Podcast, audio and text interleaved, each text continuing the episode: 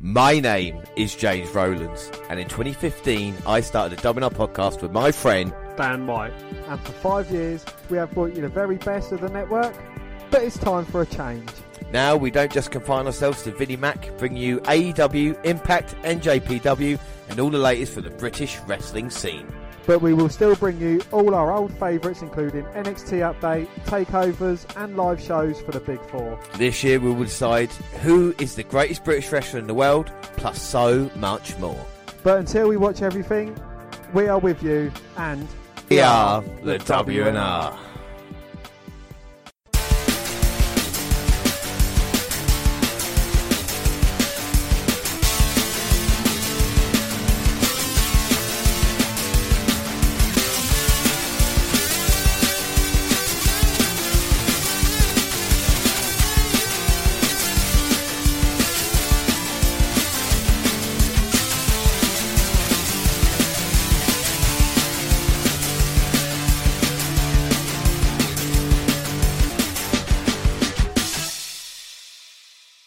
Yes, hello, I am James Rowlands, and as always, I'm joined by. Dan White. And today it's uh, a WNR 296, and the start of the year we decided to dive into British wrestling history and some the greats. And the first one was, of course, Nigel McGuinness.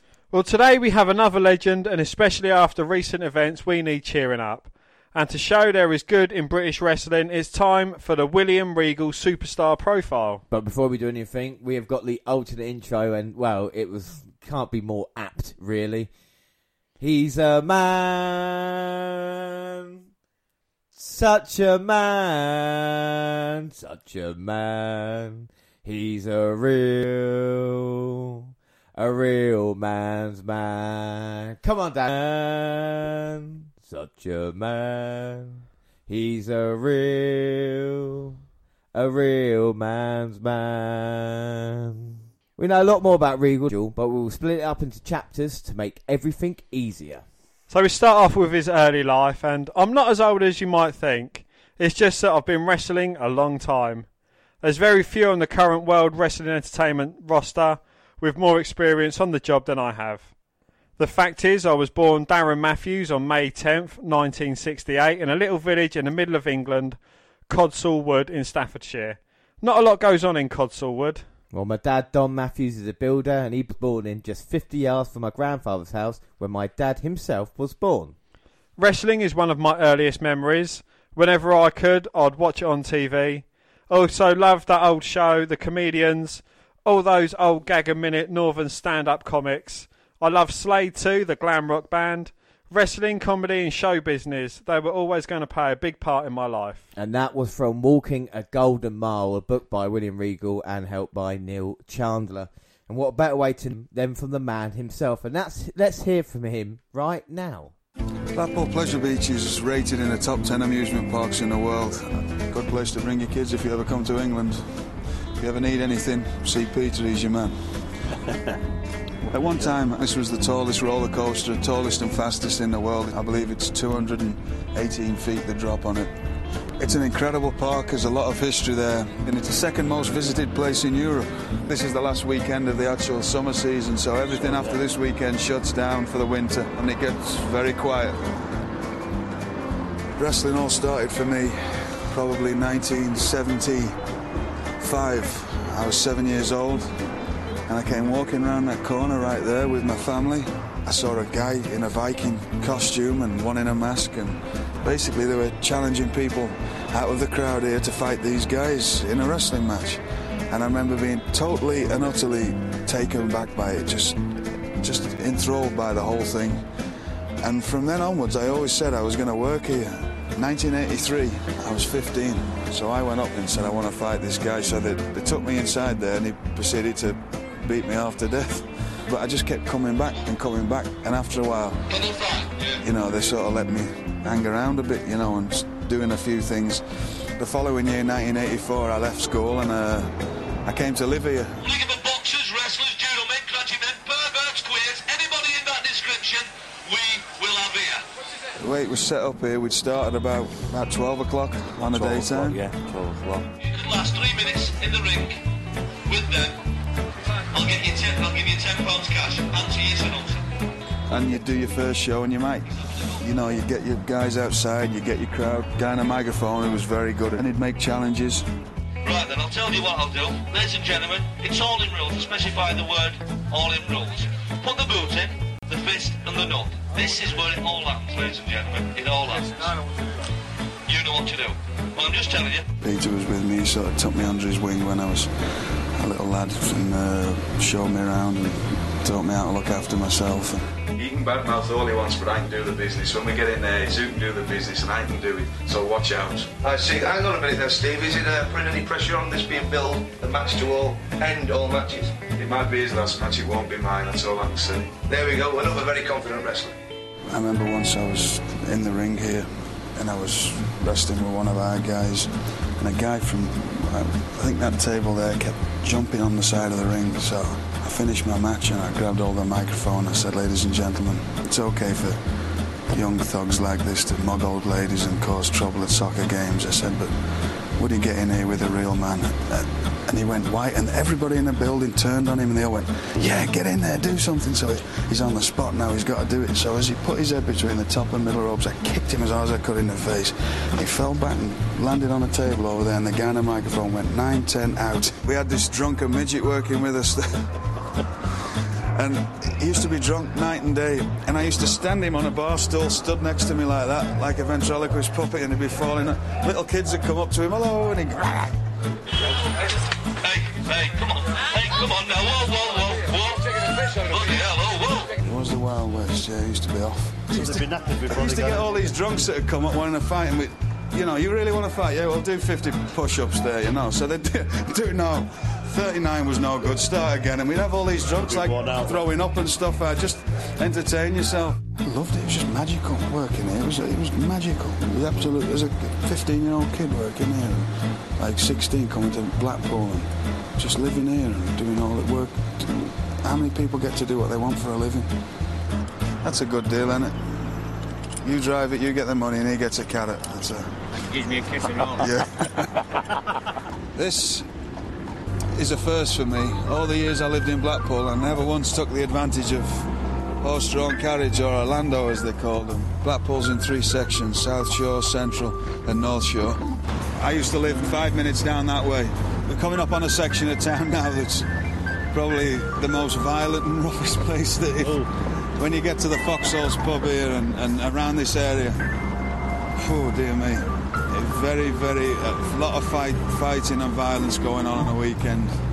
This pub over here, Uncle Peter Webster's, has great significance to me because when I was 17, it was, it was the first time I ever got glassed. Somebody stuck a glass in the side of my head. I got six stitches right. And I just walked through the door. I just walked in innocently, and there was a fight going on, and somebody went whack and smashed a glass right off the side of my head. And I come out spurting blood everywhere. So uh, when you're 17, it's a good idea not to go in pubs when they're having fights. But there we go. This is a very rough and ready area. There's a theatre at the back there called Maggie Mays, and we used to wrestle in there on occasion. There's not many buildings in this town that we've not had a wrestling show in at one time or another. We're right underneath Blackpool Tower now. There's Blackpool Tower. It's 518 feet 9 inches. That 9 inches makes all the difference. Home of Blackpool Tower Circus and uh, the Blackpool Ballroom, which is the mecca of ballroom dancing throughout the world. Anybody that's into ballroom dancing, this is the place they all want to come to.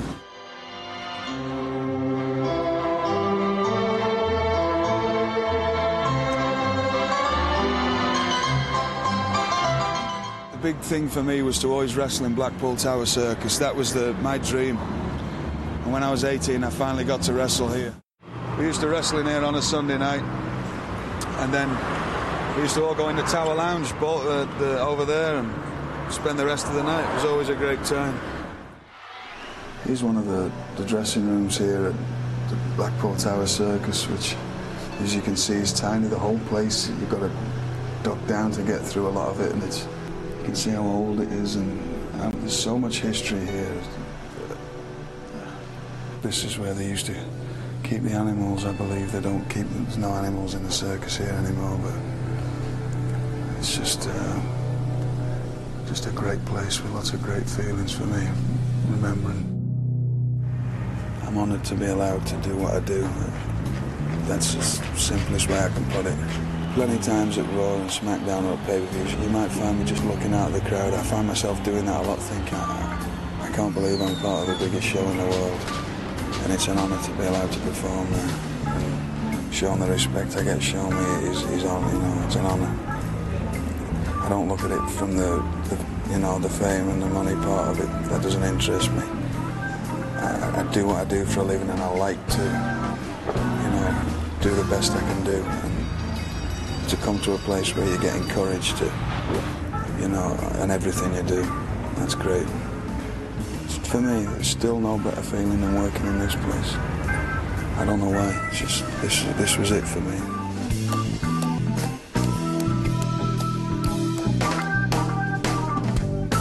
I mean, that was just brilliant to get him to, you know, to see him talk about his early days in Blackpool, like a teenager, 15 years old, when he first started kind of wrestling and getting involved in it. And like you said, challenging. You hear stories about it or being challenged by the general public and having to come out on top. Because if you lost those fights, it was your reputation completely gone, you know? Absolutely, yeah, and you know you never know who was going to kind of pick up the challenge, and you know it might be some big nasty bastard, but you know just to be able to hear some of the stories that he's got, they, there must be so many different stories that he's encountered through his illustrious career. I think without a doubt, and I think that's today on the WNR podcast as well, because William Regal's never had his own kind of DVD coming out of him or anything like that. So we're going to try and provide that for you today.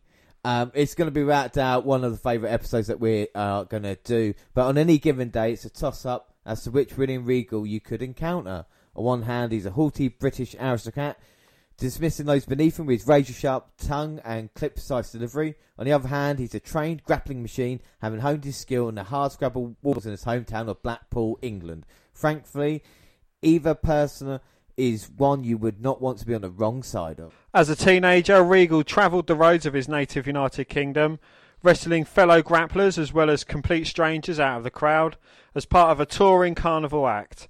Here, he fostered a reputation as a lethal opponent whose crushing submissions and stiff strikes could render even the heartiest adver- adversaries totally helpless. Regal diversified his ability travelling the world, mastering different styles and winning championships in Europe, the Middle East, and Japan.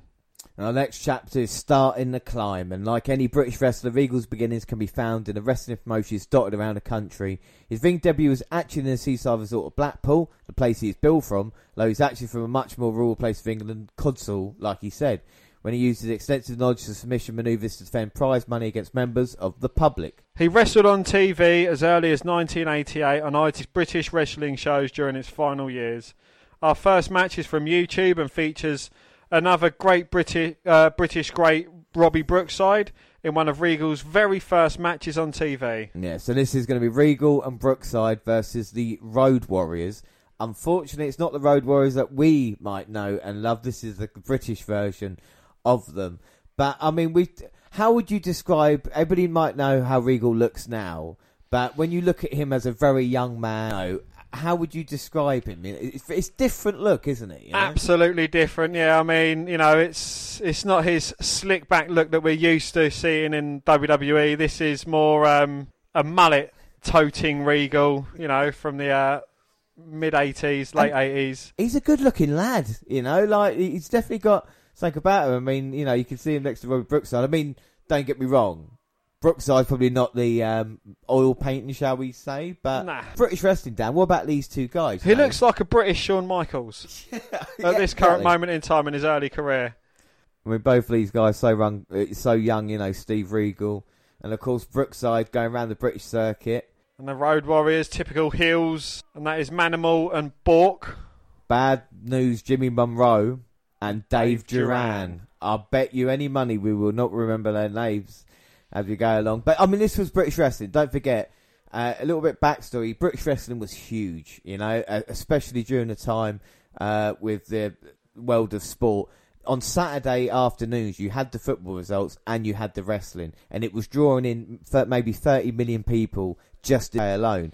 What happened with British wrestling? Well, we all know with Big Daddy or, or a character like that, it kind of past its peak. and When Greg Dyke came onto ITV, he no longer wanted it on the channel. But this is the kind of last remnants, and this is what Regal found himself in. You know, it- British wrestling had peaked, and now it's kind of opportunities uh, to go along and try and prove yourself. And especially as a young guy, it's going to be difficult. You know. Yes, and um, you know, looking at their physiques as well, neither William Regal or Robbie Brookside are built like wrestlers. You know, there's there is a bit of muscle and a bit of uh, shape to them, but they're not like you know what you'd expect Batista or John Cena's or your Roman Reigns. You know, they're not huge guys. No, without a doubt. And this is the thing, uh, especially with uh, what they, these guys were trying to do, British wrestling, was they're not kind of over the top characters. It was more kind of about the chain wrestling and stuff like that. Especially what when you look at what Brookside and Regal achieved afterwards. You know, especially now.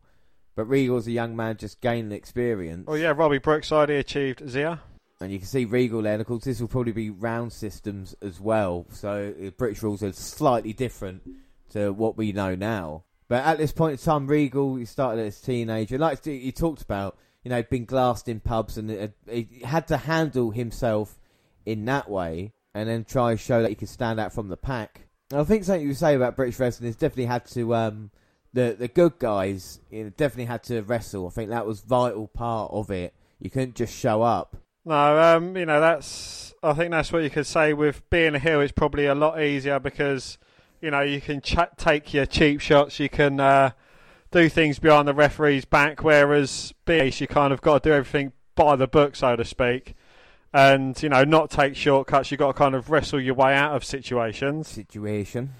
I Um, think about that. Yeah. Yeah, but you know to see William Regal as a face, it's a bit. I don't know.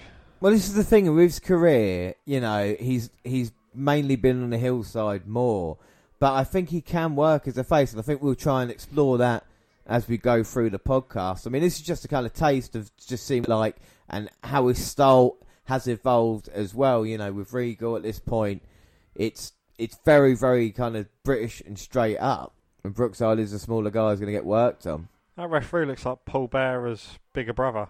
Max Ward, the referee, check making sure nothing happens untoward. I'll tell you what, he's been more efficient than AEW referees at this moment in time.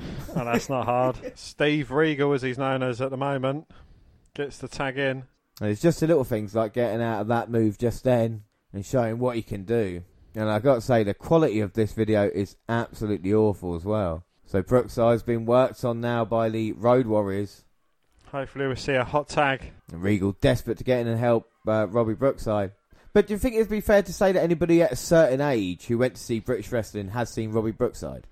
Because you know we've both been lucky enough to see Brookside, and I think it was a vital part.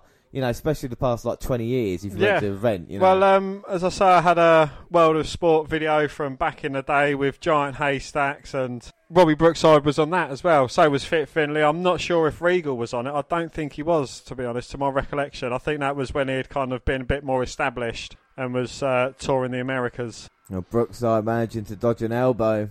So what year is this? Late 80s. This is about eighty-eight at this moment in time. So Regal would have been in his 20s. Yeah, m- m- um, yeah, mid mid twenties. He'd been wrestling at this point for what eight, about ten years now. This is kind of first, I say, big break. You know, Robbie Brookside's getting worked out for the Road Warriors. Just a duck a double close on attempt, hitting both with a seated drop kick. William Regal comes in now. They're asking the crowd if they want it. Oh, a meeting of the minds via an Irish whip. Oh, but now the Hills are going to try it. Oh no, Regal and Brookside though. Lee spin round, hit drop kicks. I think we found actual commentators that are even worse than Jay. Oh, okay. That was uh, very Anish. The Golden Boys. So there you go. The Golden Boys get the victory with a nice pin. But I think Brookside and uh, Regal make quite a good team. I mean, Dan, what are your thoughts on all that? Yeah, absolutely. Um, you know, there's you can certainly see a lot of potential there. Better video quality and uh, a better day. It probably would have been a lot more enjoyable the match, but no, you know, you can definitely see potential with both these guys. Yeah, without a doubt. Well, after that, plenty of tour- touring followed before he headed to America to further his career in 1992. So the next chapter is one of my favourite films, Coming to America. He debuted with a WCW in 1992 as a babyface under the name Steve Regal. So we go to January 30th, WCW Saturday night. So So yeah, JR, Steve Regal. Welcome back, everyone, to WCW Saturday Night. Jim Ross back with newcomer Steve Regal. And Steve, I know that next week here on the broadcast you're going to be competing, but tell us a little bit about yourself. Where are you from, and how long have you been wrestling? I've been wrestling for the last nine years all around the world. I'm from Blackpool in England, and I can't say what an honour it is and a pleasure to be here at World Championship Wrestling. I know, as you said, you've wrestled all over the world, and as we talked about before we went on the air, a lot of wrestlers around the globe talk about the competition here in WCW, don't they? Well, I've been all around the world, and believe me, the one place you want to come if you're a professional wrestler is right here at World Championship Wrestling. It's the only place to be. All right, Steve, thanks very much. We look forward to Steve Regal's debut here on WCW Saturday night, right here next Saturday. We got tag team action awaiting us in the ring. Let's go back to Tony Gillum. So there you go, William Regal all paired. The thing I like about Regal at this point is that he's still got his normal accent. So he's saying, yeah, it's a pleasure to be here, it's great. And like, so we, we still know. And of course, like I say, young JR making his debut. And I mean, it's a huge step, like I said, for still this young man. And we go to the following week, makes his in ring debut. It's February 6th, WCW Saturday night against the one and only Bob Cook. What? The Bob Cook. The Bob Cook. Nice. 13 and 9. Well, Bob Cook looks in great shape. I'm not going to lie to you. He is, um, as James was saying, And Steve Regal, and oh my God, he still looks so young right now. he does. He's lost the mallet and he's got a smile, but he's he's got his purpley coloured trunks though that he normally wears, you know, with his purple boots and that. Yeah, the British flag on show as well, and a kind of shiny blue jacket. He gets caught by the arm, but it's when Regal's going to show his technical prowess. Let's not forget about Bob Cook and how dangerous he could be. So Regal's very first match, he gets caught in a hammerlock. And JR is selling Regal on commentary as well alongside Larry Zbyszko. Nick Patrick's refereeing this one. And that was nice there by Regal. Drop toe hold. Going for the crossface. Snapmare takedown and a shoulder block. But Big Bob Cook's back up with back elbow. He was trained by the Malenkos, Bob Cook. Oh, wow. He wrestled for WWE as well. Well, he's looking to be successful against Regal. Did he have any accomplishments? He won the championship wrestling from Florida. Uh, in championship wrestling from Florida, he won the NWA Florida Tag Team Championship one time with Jerry Gray.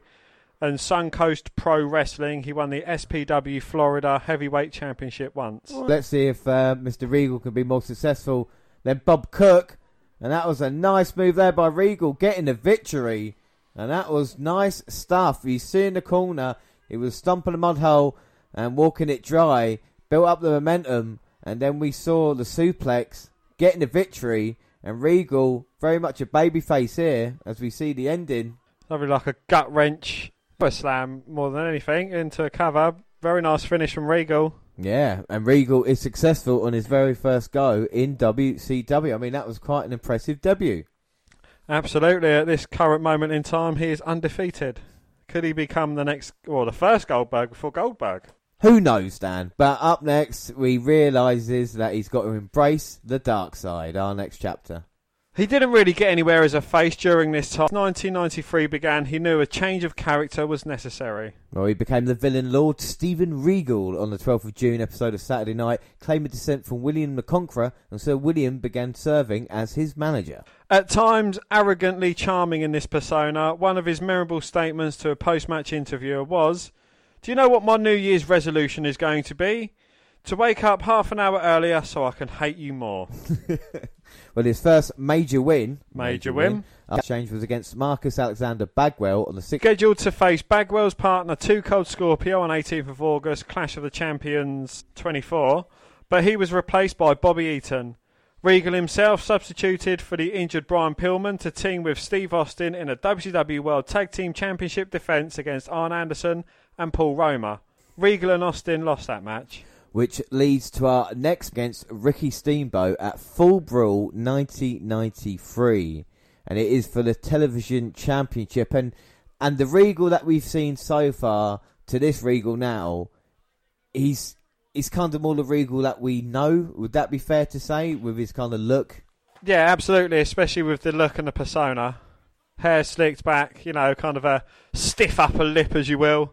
Not really happy with anything and anyone. Yeah, exactly, looking down with a sneer. And I mean, Regal probably done that more than anything else. But I mean, is this a case of the times that a British guy who was signed to like WCW had to kind of have that stereotypical kind of heel character, or could he have maybe worked as a good guy? You know. I think this was the fact with um, every person that wasn't American in American wrestling, whether it WCW, WWF, it was kind of uh, you know you're a heel, so you're evil. Yeah. Well, if we'll see how he uh, fares in this one. It's going to be his biggest challenge to date.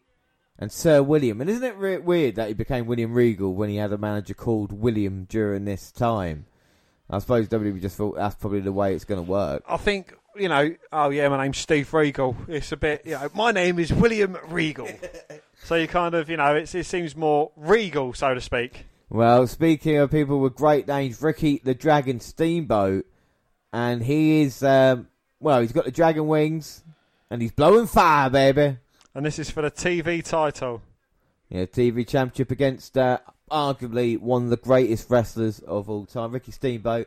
It's maybe someone we've not watched as many times as many wrestlers here, but uh, I think again for a pure athlete. I mean, he had that match against Chris Jericho back in 2009, and he he looked as good as most of the roster. So that's how good Steamboat was. Talk about going hours with uh, Ric Flair and other people like that. But again, this is a bit stereotypical for Ricky Steamboat coming out actually as a dragon, but this is, of course, the first Fall Brawl as well, so that's why we got the two rings, because we're going to have war games later on. And Michael Buffer with the introductions. I think after a year, though, with Regal being WCW, to be in this position is not bad. Like I said, he's working his way up at this moment in time, isn't he? Uh, yeah, absolutely. He's uh, he's someone that could definitely have become like the first British heavyweight champion. Oh, I think that's the thing that you know we we uh, we wondered at the time, and with Regal, it's, kind of a bit like Bret Hart did in WWF. Sometimes you uh, you don't start on top, but you just work your way through it, you know. And I think with TV Championship against someone like Steamboat, who's a great athlete, if he's just because he's bulked up a little bit, or like you said, when he hit that certain age where you kind of get a little bit bigger. I think he's kind of bulked up. Obviously, he's putting in work at the power plant, as you know. You know, he's training all the time. He seems someone that is always willing to learn. He's always willing to put in the hours at the gym. You know, he's always willing to hone his craft, and you know, learning especially from someone like Ricky the Dragon Steamboat as well. Well, that's the thing. You know, coming here and finding yourself against someone like that means that you can try and put on some, you know, great matches and prove that you belong as well. Steamboat takes the early advantage. But Steamboat, you can see he's uh, got some previously injured ribs, no doubt. So Regal weakened up before the match. And you can see Regal straight away going on the attack. And you think the more aggressive style from Regal would suit him more for what he can do. But at the moment, Steamboat is not happy. Not in the slightest, no. But uh, just a swift jab from Regal to the ribs, and that kind of stops uh, Ricky in his tracks. And it's it's quite simple. It's again, it's a story. Not the most flashiest of wrestlers. Do you know what I mean? In in that way, I mean Steamboat could definitely do a few things, but again, it's telling the story. If he's got the injury there, and that's what he's going to go to straight away. What's the point of work? You, you see wrestlers with bandages, and someone works like another body part. You think, why are you doing that for? And in this one, it's straight away, and you can tell these two guys don't like each other, even if we have had no build up, just to see how this match has started. Absolutely. Well, you know, you can kind of sense that Regal's done something to piss the Steamboat off because you know he's he came straight out of the blocks. You know, barely waiting for the bell to ring, barely waiting for the announcers to kind of finish doing what they're doing, and he wants to hurt him despite hurting himself. He wants to hurt Regal. And you can see that as he's throwing Regal around and he throw him outside back in. Came off the top with a lovely, lovely double axe smash. But Regal just seems to be taking a couple of shots and then picking his to back. But again, everything Regal's done has been targeting the injured ribs. Yeah, not one offensive move has been anywhere else apart from that area. Kicks, punches, knees, everything, just targeting the ribs. But anything he can to kind of put Regal down, put him away. There's no doubt uh, were maybe struggling these these times. You can see with the seats, maybe uh, not all sold out, and at some points they were struggling. This is just before they had uh, signed Hulk Hogan and kind of turned it around a little bit in that way. But even then, this is Fall Brawl. It's not like a house show; it is a pay per view. And it's the opening match, which is important to kind of set the uh, standard for the rest of the night. And Steamboat just backing Regal up in the corner, working the chops. And a bit of back and forth with the Irish whips. Steamboat eventually gets the better of it, and then like a a drop toe hold and a hammerlock. On commentary, we've got Tony Schiavone and uh, Jesse the Body Ventura. Don't like Jesse. Well, Jesse had left WF uh, the year previously due to dispute of not getting paid uh, due to WF like VHSs and, and stuff like this. Not a, his commentary being used on matches. He wanted to be paid for it. And Vince McMahon was like, well, no. So Jesse just walked out. JR had already left as well because Bischoff said to that you were too southern and you would never work as a mainstream commentator. So there's been a lot of changes, you know, during this time as well. You've got people like uh, Stan Steve Austin, who Regal teamed up with. You know, you've got people like Cactus Jack in the main event of uh, this against Vader tonight. And a lot of guys in a couple of years' time, uh, and in a few years' time, would be very important to the Attitude Era. And it's very surprising when you see it, you know, when you think, well, WWE had these talents, but it wasn't either the right character or the right time or the right place, even, you know? Oh, Steamboat playing possum. He's doing a bit of Eddie Guerrero there. Drawing Regal in and just tying him up there brilliantly. And again, Regal hurt the arm into the uh, turnbuckle, and then since then, Steamboat is targeting it. But a swift kick to the back of the ribs breaks Steamboat's hold and puts Lord Regal back on the offense. We watch a lot of wrestling. This more, I don't want to say real, but is there a more competitive edge to this than some wrestling we see nowadays? Just because they're waiting for their spots now, that we see quite a lot, whereas this one. Well, this just goes to kind of further, you know, what the revival say. You know, you don't need anything fancy. You don't need no flips. You don't need this. Just standard British rest or standard wrestling is enough to kind of tell a brilliant story and kind of the point of what you're trying to do.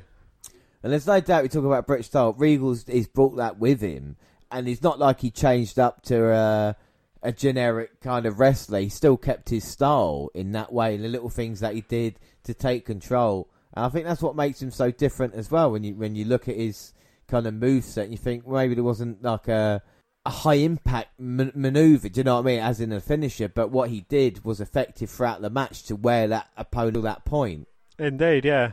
You know, I, I mean, it's similar. Maybe someone like Bret Hart. You know, he, like I said, worked someone during a match, and we had a Bret Hart special as well that we've done until working on the uh, sharpshooter, and it's like Regal went to the submission. His Steamboat brought a head of steam with him then. Flying cross body, but Regal managed to kick out. Ah. The Steamboat going back to work on that arm. So, do you think this could have changed like the tide of the Monday Night Wars if they had kind of focused more on this than you know the kind of stuff that they did? Well, this was a problem during this time, as uh, you know, when WWE got Hogan in, that changed the landscape, and what they had planned for these guys uh, completely changed because Hogan brought all his friends in. So then you found people like Stone Cold and Mick Foley, uh, Kevin Nash, uh, who were here, said actually no, the WF probably going to offer more chance to be success. Regal's one of the few that looked to stick around, but still maybe because he wasn't a tier player. Do you know what I'm saying? Maybe because he wasn't, you know, didn't have a chance to be in many main events. That uh, he just thought to himself, that WWE even thought to themselves at this time, let's just use him. We can put him in, in different places, and he's quite useful. So, do you think you know, especially these two guys are a bit before their time? I think Regal definitely is. I mean, Regal's the similarities what he can do. It's it, for me, wrestling is all about telling a story as opposed to anything else. And I think when you look at what Regal can, he tells that with Ricky Steamboat. If he was around nowadays, again, he'd be multiple time world champion. You know, there. You talk about the little things in matches. In this one right now, you look at the selling and the stamina endurance. Both men are sweating. Regal's face and what he's been doing during this matchup has been like a grind for him. And Steamboat can sell as good. You know, there's only maybe Shawn Michaels that can do that as well. Could you feel sorry for him? Flair. And Ric Flair. But it, I'm sorry, but you know, like you know, especially after his '92 win, he looked like he'd been through hell. But yeah, he even said himself he was fresh as a daisy after that match because beforehand, you know, he'd been wrestling 60, 90 minutes, and it would be nothing to him. They were, their bodies were conditioned to go for that long, and you know they could go for up to two hours sometimes, and it wouldn't affect them. You know, obviously they'd be a bit drained and tired, but you know now. now for 30 minutes, and you look like you've been through hell, and you probably have been. Well, this is the thing, and, and with Regal as well, when you talk about the, the stamina, when you go back to his early days of thinking you could face anybody at the carnivals, and you had to be conditioned to go however long it was supposed to go on for as well. And uh, this is probably what he's got into him. Uh, but I think definitely the the wrestlers of the kind of late eighties, when you talk about your steamboats and your Flairs, and your Barry Windhams and people like that, could go an hour, and they do it as well. And that's what's kind of missing. But is it sometimes too much? Does a wrestler, you know, would you rather see this match? in 10 minutes with a couple of high impact moves as opposed to a 20 minute match where they're actually telling a story. I'd rather see the 20 minute, 25 minute match where they're st- telling a story.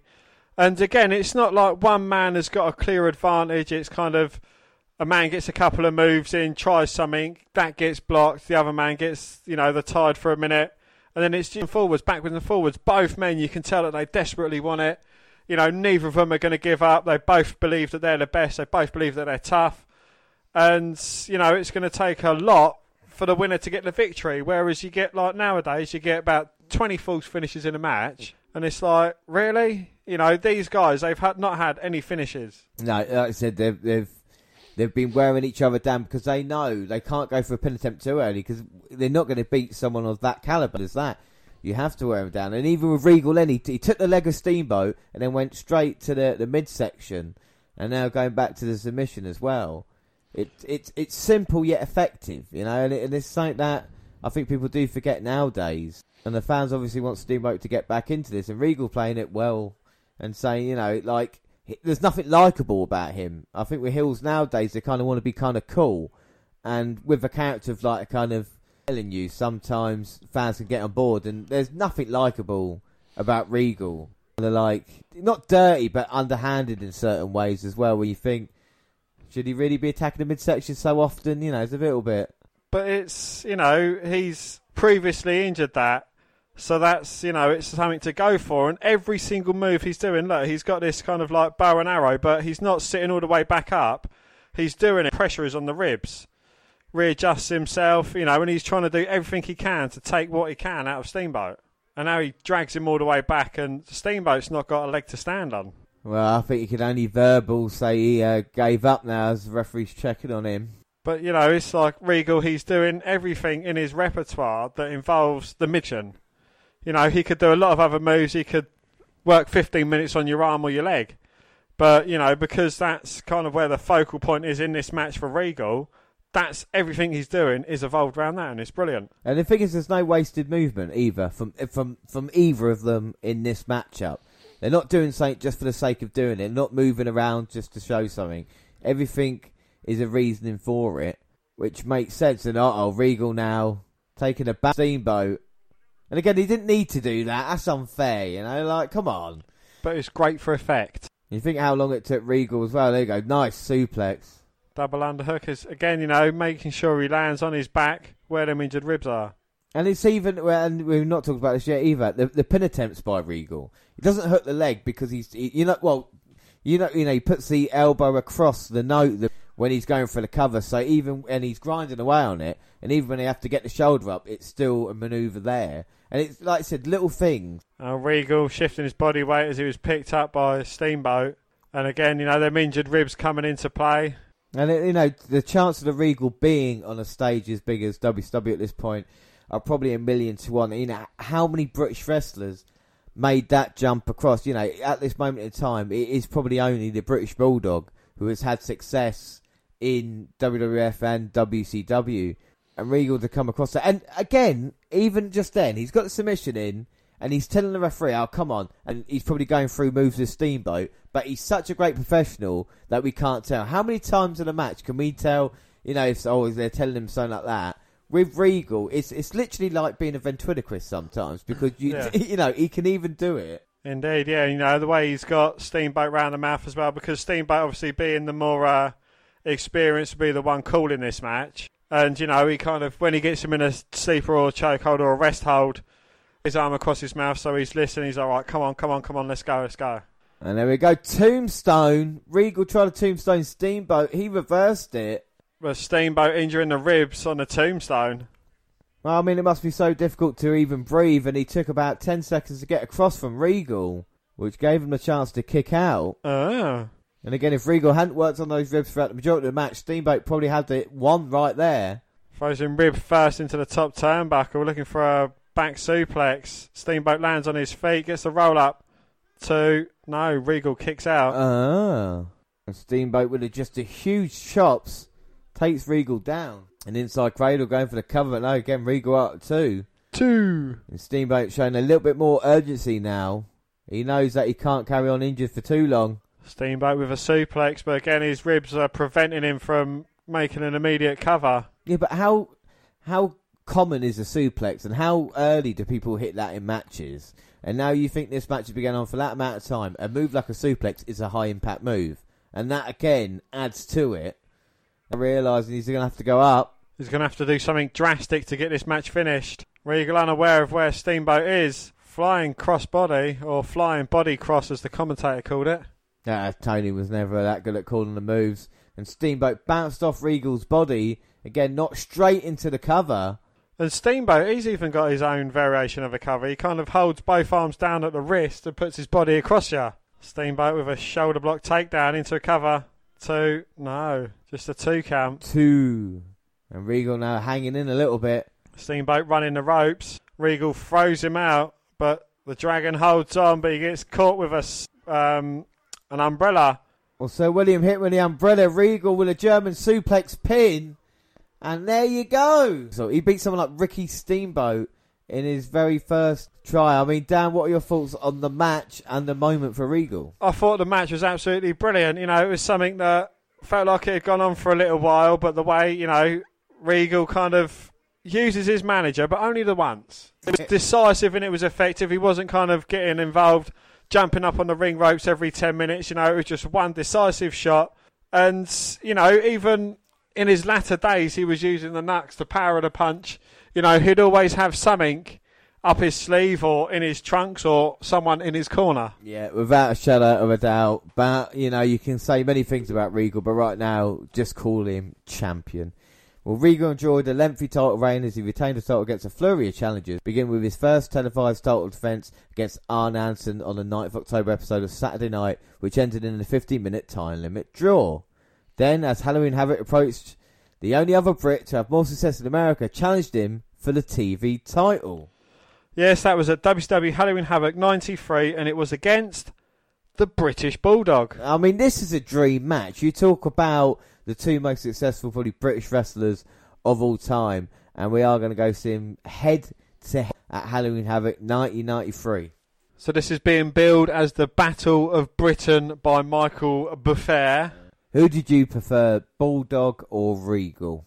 Um, at this moment in time, I'd have to say Bulldog. He kind of seemed like you know he was the face of Britain here, as uh, William Regal is the heel, dastardly, nasty one. But it just goes to show you know how two different people from the same country can be portrayed. You know, you've got the man who represents everything that's good about Britain, British Bulldog, Davy Boy Smith, and you've got Lord William Regal.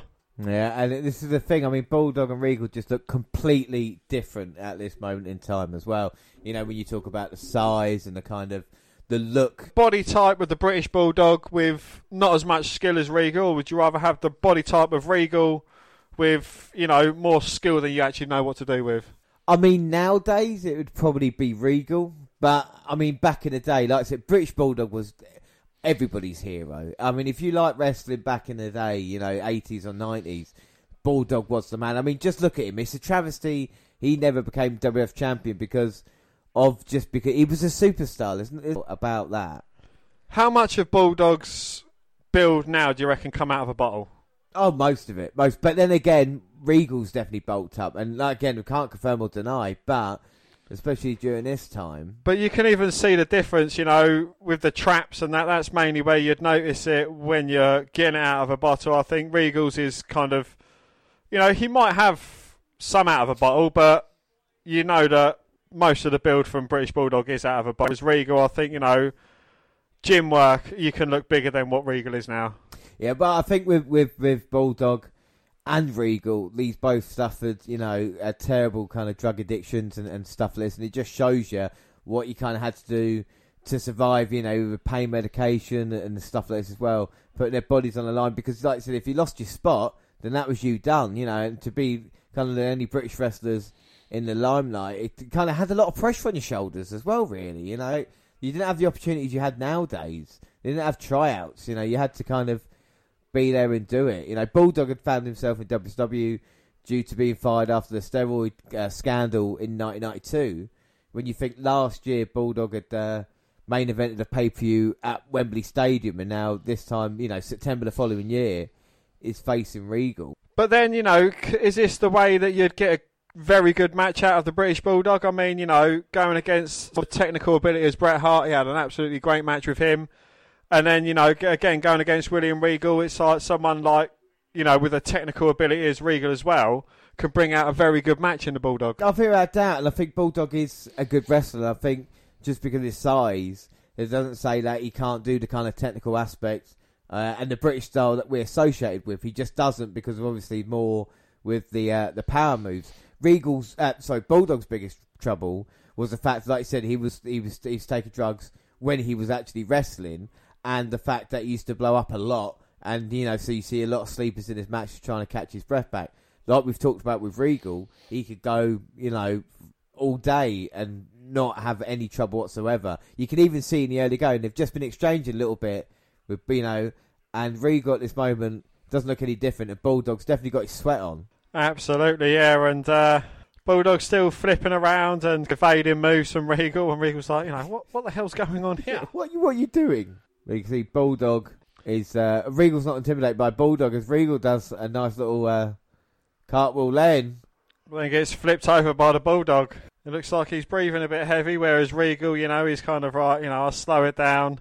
But it's just strange though to see Bulldog and Regal in the same ring to actually think that they've clashed at least one point. You know, we talk about uh, ship ships missing each other in the night. You know, with Regal and Bulldog at this point, so we did have a match, so we can say right, these are the two guys.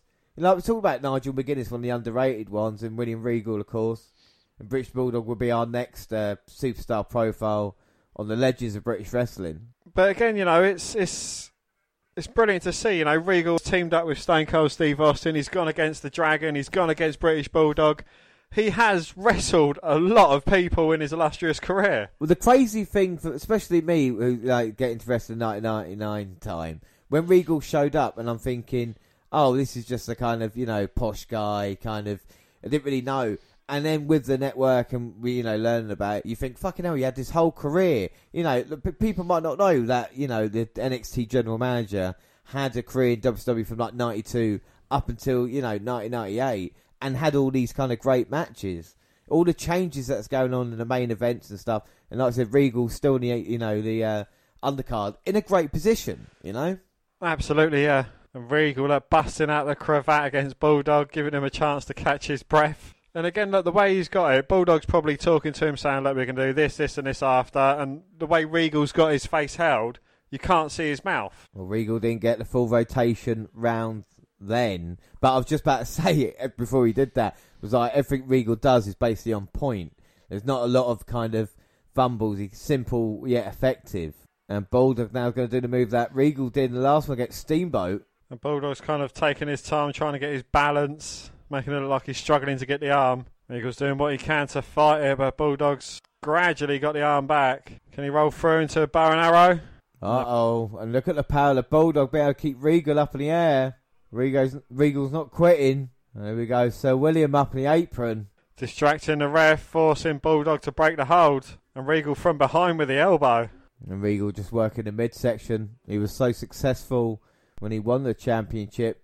And like I said, he's been a good run for him so far as Bulldog now kicks him in the face. Bulldog crossbody into a cover, but only a two count. Two. And Davy Boy Smith comes charging in, but a knee from Regal kind of stops him in his tracks. A Regal roll there, or a senton as we know it nowadays. So, what's his current finisher at this moment in time? Has he got one, or It's mainly a submission or like I said with the German suplex, but it's usually uh, underhanded tactics and not to kind of give it away. But one of the, I I mean, good or bad, we'll talk about it now.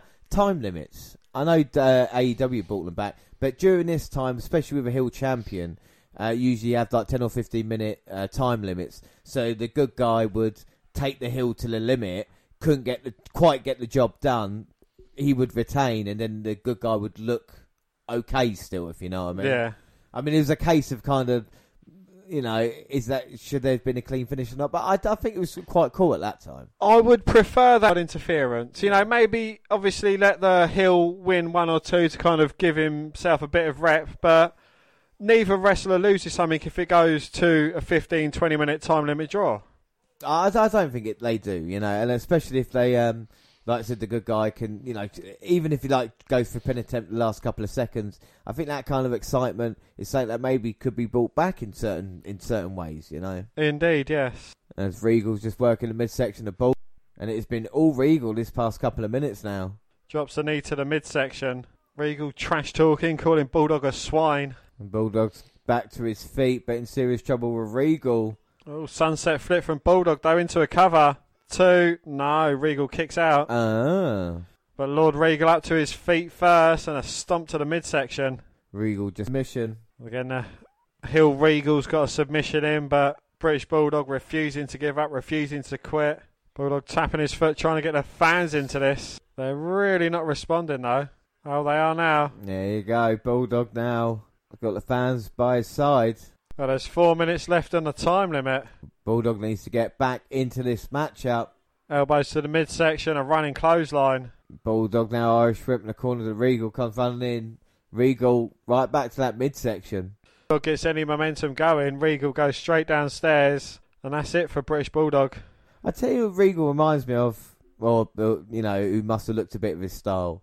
Someone like Volta, you know, who, especially like the mannerism with the hand around the back, uh, back, just to kind of the way Regal's. It's his ring, and he's in complete control, and it's it's, it's his movements. There's no everything that he's doing. Like even now, like in Regal knows probably that Bulldog's not going to submit, but it's wasting time. Absolutely, and especially with the announcer keep saying that you know there's four minutes left, three minutes left. He's got his legs tied up, so Bulldog can't drag his body to the bottom rope. You know, using his power and strength against him. Bulldog powers Regal up onto his shoulder though. Regal goes down to the midsection, takes the leg down, and again working away on the Bulldog into a cover. Again, time wasting. Regal now just straight to the back of Bulldog, and uh, they've not gone move for move in this one, have they? They they they started off quite fresh in this matchup, but you can see the Bulldog with the fatigue. They've had to kind of play it out. I mean, Bulldog at the moment looks very very tired as he gets to his feet. Regal looks like he could go for another hour. And Bulldog needs to get out of this submission, and he does powering up Regal. I think Bulldog knows what to do though. That was nice by Regal, grabbing hold of that top rope, getting down on the apron, and then the clubbing blow. To the midsection. You see him there striking down with the arm behind his back. Two count from McCover again, just time wasting, making Bulldog exert energy. Regal doesn't look like he's going to lose this match all the while Bulldog's on his back. But then he just nips up to his feet, turns Regal inside out, lovely move, into a pin attempt. And then the head scissors taking Regal round, but we've only got 60 seconds left. Things are going to have to pick up. Bulldog again, clotheslines Regal down. Now looking to pick him up. Suplex. Regal trying to roll to the outside. Bulldog just not letting him up on his shoulder. Looking What? for the running power slam. Regal accidentally kicks Sir William off. Hit power slam. One, two. No, Regal managing to kick out. Ah. Bulldog can't believe it with 15 seconds left. Now he's going to go for a pole driver. Hits it on Regal. Goes to the cover. One, two. Two. I don't know. I don't know. The, the bell rang to the time limit. Referee's hand was going down for three. Now the time limit was reached. And by hook or crook, looks like Regal was still television champion. My God, well, Bulldog's checking, and yeah, LaFleury couldn't get it done. Regal's still a champion. Dan, what do you think of that match? The Battle of Britain, these two legends. Well, in the Battle of Britain, it looks like Regal comes out on top. He's still the title holder. Bulldog comes up just too short. But it was it wasn't as good as the Steamboat match. But you know, you can see how these two different styles contrasted. You know, the two guys to British wrestling to come out. You can see Bulldog's a lot more Americanized. Yeah, without a shadow of a doubt, and Regal still kept his style there. But people might not know they faced, but they did. Well, Regal then successfully retained the title against Johnny B. Bad at Clash of Champions 25, Steamboat at Starcade, and Dustin Rhodes on Clash of Champions 26. The matches ending in time limit. Regal continued his successful title defences in 94 by beating Arn Anderson at SuperBrawl 4 and fighting a time limit draw against Brian Pillman at Spring Stampede. Well, in the spring of 94 and worldwide, Regal challenged Ric Flair to a best of five series under Marquess of Queensberry rules, in which Regal lost to Flair with one win, two losses, and two draws. The following month, Regal lost a non-title match to Larry Zbyszko at Slamboree, leading to a title match on the 28th of May episode of Saturday Night, in which he dropped the title to Zbyszko. Regal regained the title from Zbyszko on June 23rd at Clash of Champions 27. Well, Regal began a feud with Sting and was booked to defend the title against Sting at Bash of the Beach. However, Sting was injured prior to the event and was replaced by Johnny B. Bad, whom Regal defeated to retain the title at Bash at the Beach. He lost to the wrestling legend Antonio Inoki on 28th of August, the Clash of Champions 28. In September, Regal lost the title to Bad at Fall Brawl. And we move on to our next chapter, which is the Blue Bloods. Well, beginning with November episode of Saturday Night, Regal began scouting fellow aristocrat Jean Paul Levesque, or Triple H, during his matches, which led to the duo forming a tag team on 21st of May 1995 episode of Pro, when they defeated Brad and Scott Armstrong. Well, shortly after, Levesque left WWE was replaced by Alabama-born Bobby Eaton. When Regal and Eaton faced each other in a match of 18th of March on Saturday night, Regal stopped the match and proposed that he and Eaton formed a team, which Eaton accepted. Regal formed the team, the Blue Bloods, with Eaton and was involved in humorous vignettes where he tried to teach Eaton the finer points of dining and the proper use of the Queen's English. He renamed him Earl Robert Eaton. The duo first began teaming on 8th of April episode of Saturday Night. Regal also toured WCW's working partner New Japan Pro Wrestling on 16th of April, where he unsuccessfully challenged Shinya Hashimoto for the IWGP Heavyweight Championship. People might know he was in uh, New Japan Pro Wrestling as well. Blue Bloods quickly entered the title picture as they initially feuded with the Nasty Boys, Brian Knobbs and Jerry Saggs. They are complete opposites in terms of sophistication and presentation. Blue Bloods unsuccessfully challenged Nasty Boys for the WWE World Tag Team Championship at the Great America Bash, which we actually watched last week in preparation for this one. Blue Bloods faced Harlem Heat and the Nasty Boys for the title in a triangle match at Bash at the Beach, where they failed again. Well, they soon dropped off the title picture and continued to compete in the mid-card tag team. They added Squire David Taylor to the team and Jeeves as a lackey by the end of the year. Eaton and Regal received a shot at the WCW World Tag Team Championships against Sting and Luger on 23rd of January at Clash of Champions 32, where they failed to win the championship. Well, on the 27th January episode of Saturday Night, Regal was attacked by the debuting Belfast, Belfast Bruiser during a match, thus beginning a feud between the duo, as the Belfast Bruiser was a Northern Irishman who developed an on-hatred with Regal due to him being English. One guess? Yeah, go on. Fit Finlay? Fit Finlay. Well, in March, Regal faced the Bruiser in a match at Uncensored, but Regal lost the match by disqualification after Eaton and Taylor attacked the Bruiser. Well, this leads to our next match, 29th of April, a Monday Nitro, Regal versus the Bruiser in a parking lot brawl.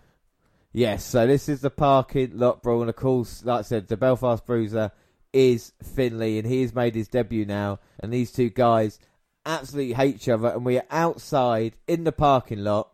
I have actually heard that his name is Finlay and he loves to fight. he does love to fight. Oh, Oh. my god! Jesus. Well, Finlay just went to kick Regal and ended up kicking through a windscreen of a car.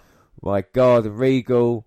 You can see the blue bloods on the back of his uh, trunks now, and he's wearing a t-shirt because it is cold tonight, and you know you don't want to catch a chill. As Finlay looking to hit him with uh, a bit of cement. Finlay, though, with his mallet and moustache. He's got a bit of concrete in his hand. Regal trying everything to block it. Eventually does with a thumb to the eye. And now he's Oh. just raking the forehead of Finlay down onto the concrete. Well, Regal absolutely vicious. So is Finlay. And when you've got this environment to play in, anything could happen. And Dan, There are no there are rules. no rules. As Regal gets sent into the back of the pickup. Do you know what the first rule of parking lot brawl is? What? You do not talk about parking lot brawl. But, but again, it's it's Regal in a No, match. you do not talk I'm about not talking parking about- lot. Right. But I'm saying if Regal, you know, we we talk about technical side and and we've seen him against someone like the Bulldog with more power, And now this is a kind of we don't really associate with kind of hard ruling, but this is what we're seeing here at the moment. As he receives a front bumper to the midsection and across the back. Do you think this is more close to what Regal grew up with, as opposed to kind of what he became in a weird way? Well, this is actually a typical Friday night out in Blackpool. I mean, all you need is some fella to lob a gr- glass from the crowd into the fight, and then it's perfect. The Regal throws Finlay onto a car, or the Belfast Brawler, as he's known. Yep, it's a nice elbow, and Regal Regal's definitely kind of uh, matured. And you can see his look. You know, like I said, maybe not in the, the the greatest shape, but still, you know, looking good. Letting the hair grow a little bit as they talk about hair and the mullet attacks now. He actually really doesn't look like Finlay. Even his face. Well, Finlay now's got the seatbelt and he's choking out Regal. Regal hasn't even got his own T-shirt. He's got to wear a WCW Monday Nitro. Well, you can see the blood on Regal's top. I'm not sure where it's come from. Oh my God! Oh. Finlay trying to punch the. Both men trying to punch each other, hit the car. The glass didn't go through though. The though. window sturdy. Finlay with Regal up on his shoulder drops him across barricade, right in front of the county sheriff. And now back in the pickup truck. Uh, both men are in the back of the pickup, brawling away. And Regal just sending them to the top of the uh, pickup. Someone's to sharpen him and it'd be really upset that their car's been used and they've not been told. Absolutely. Well, I'd just like to point out that that car's lights are on, and he will get a flat battery if he refuses to turn them off. There's also his right indicator blinkers going. Well, you can see the destruction. Talk about um, destruction der- derby. You're seeing it here. Uh oh. Oh, well, Regal goes headfirst into the windscreen. Doesn't go through though. Oh my god. Regal sent Finlay into the door and the glass just shatters. I thought Austin was going to come out then. It's a straight up boxing match until he grabs hold of the front bumper, just rams it to the midsection of Finlay, who responds with a headbutt. now Regal out on the top of that car. Finlay with the elbow. And now we're going to see a tombstone to end it. No, luckily enough, Regal manages to escape it. I don't know who that would have hurt more, Fin uh, Regal on his head or Finlay on his unpadded knees. And you can hear Bischoff saying, go wide, I don't want to see destruction. And it looks like it's going to go, Regal's going to pile drive Finlay. Ah, backdrop instead on top of the motor. Uh-oh. Both men on the roof. A low blow from Finlay. Well, Regal with a low blow after Finlay went for the German suplex. Seated pile driver onto the roof of a car. Finlay, oh, Regal to cover. And that's it. That's the three. Well, Regal wins the war here. And what a strange and interesting matchup. Regal very happy. Dan, what are your thoughts on that? Yeah, I think it's brilliant to see how kind of Regal adapts to his surroundings. He can kind of, you know, go toe to toe with pretty much anyone in any scenario. Uh, and the thing is, we're expecting with Finlay, we know about him, you know, oh, it's going to be this type of matchup. No, it's an all out brawl. Do you know what I mean? It's, it's, it's this literal hardcore match. On the 31st August episode of Saturday Night, Regal captured the World Television Championship for the third time by getting an upset victory over Lex Luger after he was attacked by the outsiders. Next chapter championship goals. After the title, Regal solely began focusing on his title reign and the Blue Bloods came inactive. He held the title for five months and defended the title against the likes of Hacksaw Jim Duggan, Dean Malenko, former partner Bobby Eaton, and Psychosis. Regal was scheduled to defend the title against Rey Mysterio Jr. at SuperBrawl 7, but he dropped the title to Prince Iaukea after distraction by Mysterio on the 16th February 97 edition of Nitro. Our next match is again for the TV title, the challenging Ultimo Dragon. So Regal now, and his he's changed his look again a little bit because we can see the kind of trunks we more associated with him now, like we said, the purple trunks, and he's coming out with a new jacket. And no manager. He's by himself, so he decided to say, "Do you think that was the right decision?" I mean, as a tag team, the Blue Bloods were a little bit more comedy than they were serious, weren't they, in certain aspects? Yeah, I think you know it'll run for them. They challenged a few times for the ti- uh, for the tag team titles, but kind of going back to uh, singles competition is best. I think for Regal. I think without doubt, when we see Ultimo Dragon here with Sonny Ono as TV champion, a man we saw in our very first wrestling event together, Dan. How you believe that? Enter the Dragon. When we saw the Dragon, Pro. and he's facing Finlay here at. Finlay, at the uh, start of Slamboree. Is that a love bite on William Regal's neck? And maybe the scars of war. As Regal. I mean, you know, ever since his debut, we've seen it debut in 92, and he's been there. This is what, his fifth year now. We're in 1997. How do you think his last five years have gone for Regal? I think he's kind of looking a lot more like the character that we know as William Regal. Um, you know, we've seen him kind of trying a few things out. I honestly didn't know that he had tagged with Triple H for a little while. Really? You didn't It's the Blue Bloods. No, didn't Yeah. know that. uh, originally and uh, Regal and Triple H, like I said, until they were signed, and then they kind of used that uh, character as the Hunter Hearst Helmsley, so they kind of used that a little bit to get success. But Regal's been association, and do you think that's why maybe they got a close relationship later on in NXT, Triple H and Regal, uh, because of that, you know, the understanding of each other, maybe. Possibly, yeah. You know, they've kind of known each other for well since the mid early nineties. So yeah, why not? And this is the thing we're seeing with Regal. so- you know, so many uh, people, maybe like someone like Triple H and his match against Bulldog, and even his in- interaction, someone like Ultimo Dragon, who's you know an absolute legend, and Regal's had these matches against, and it's consistent. You know, look at the last five years. Yes, it's been at a television uh, title level, but he's managed to face all these great people and uh, still put on great matches. You know, Well, you look, you know, throughout his title defences, Arn Anderson, Ric Flair, uh, Brian, Flying Brian Pillman. I mean, you know, and then you kind of see it in a variation of style going against a high flyer in um, Ultimo Dragon. And again, it's about adapting his style. As Regal is facing a guy, you know, much smaller than him, and see how he, he manages to uh, make it work. and What he has to do to maybe change it up. Charlotte, North Carolina. You're walking the hollow ground. Dusty Rhodes on commentary alongside uh, Tony Schiavone and Mike Tenay. And Regal now just working the arm. A variation of the bow and arrow. He's got his uh, Ultimo Dragon's arms locked around his throat. He's got his feet hooked instead of the back of his knees. But that's how you defeat a high flyer, you know, keep them pinned to the mat. They can't flip off the top rope now. And this is the thing I like about Regal's style is simple yet effective, but he's not doing stuff. And and again, we talked about the revival earlier, and I heard them saying recently about heel what heel wrestlers should do, and a heel wrestler is there to make the good guy look great, and the the good guy is the one who has the kind of high popping moves, and you know the, the bad guy just needs to do his what he needs to do. You know, like he doesn't need to be doing what say an Adam Cole does all the time with those type of things. He could just, you know, it's it's down to the guy he's facing. Right, Drag. It's like you know against a Mysterio. Right, you you do all those moves, and I'll just be this guy who is kind of selling them for you and making it work. Absolutely, yeah. And William Regal does that.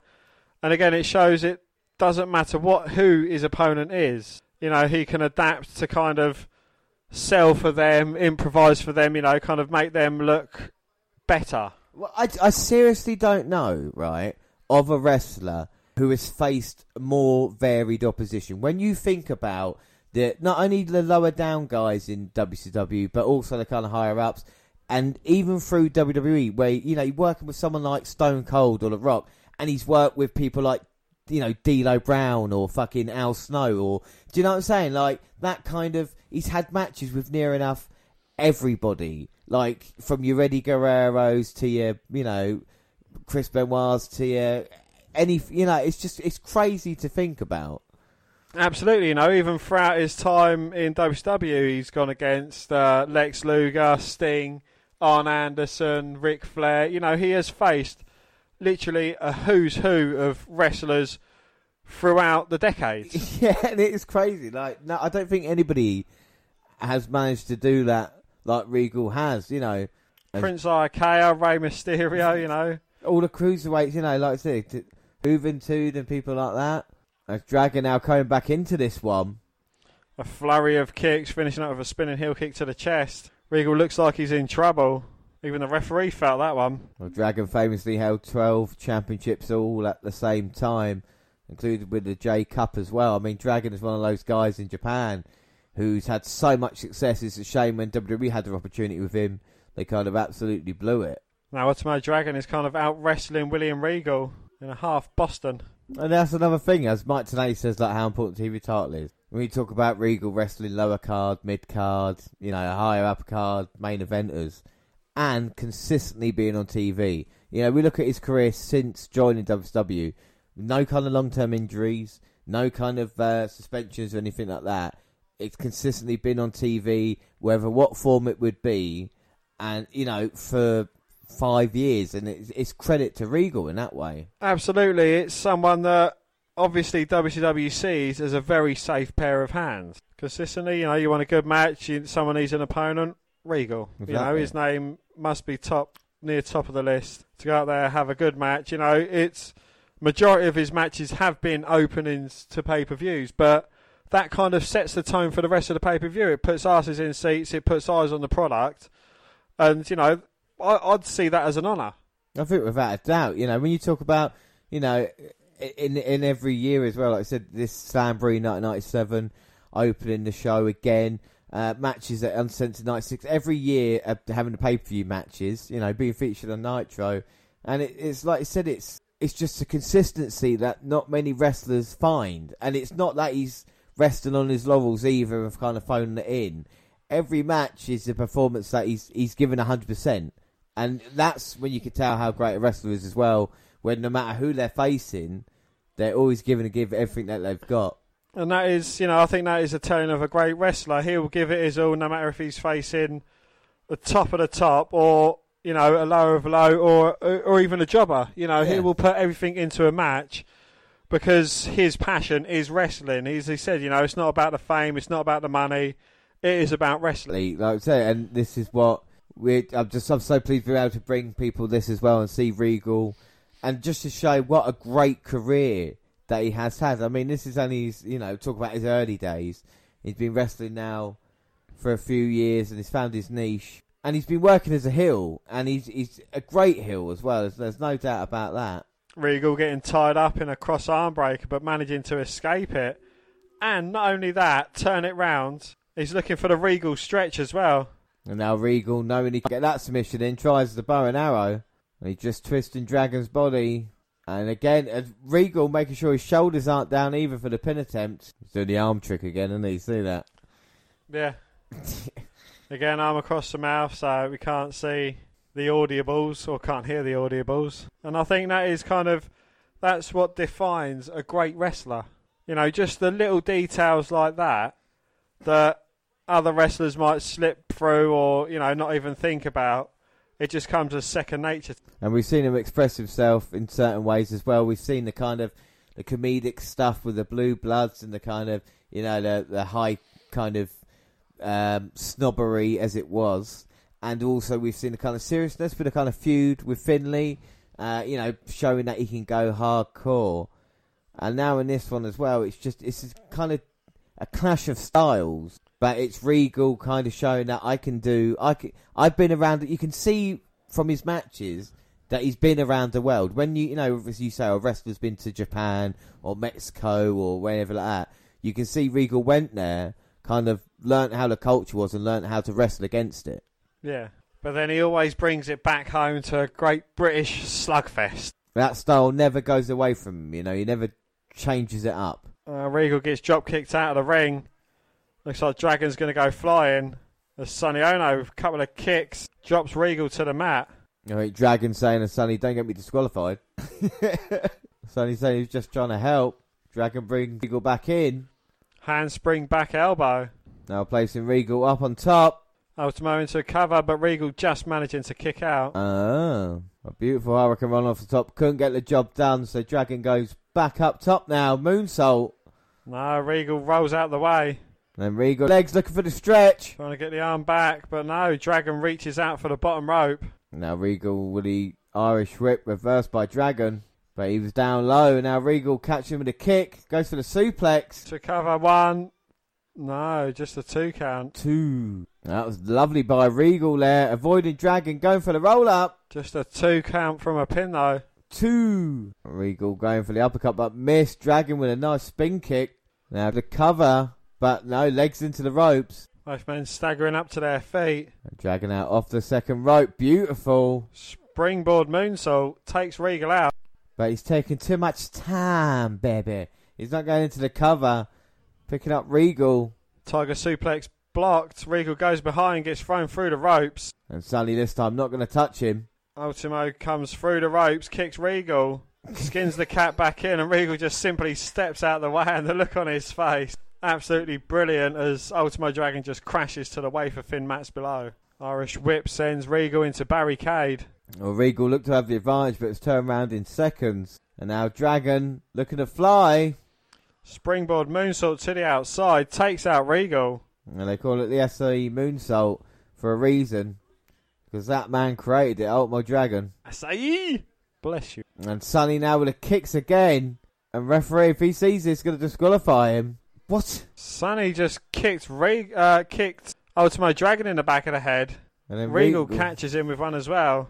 Throws him back into the ring. What was Sonny doing then? Did he think with the shades on it wasn't him? And now Regal got Dragon up. Inverted suplex. And the crowd definitely into this. They want Regal to put the submission in.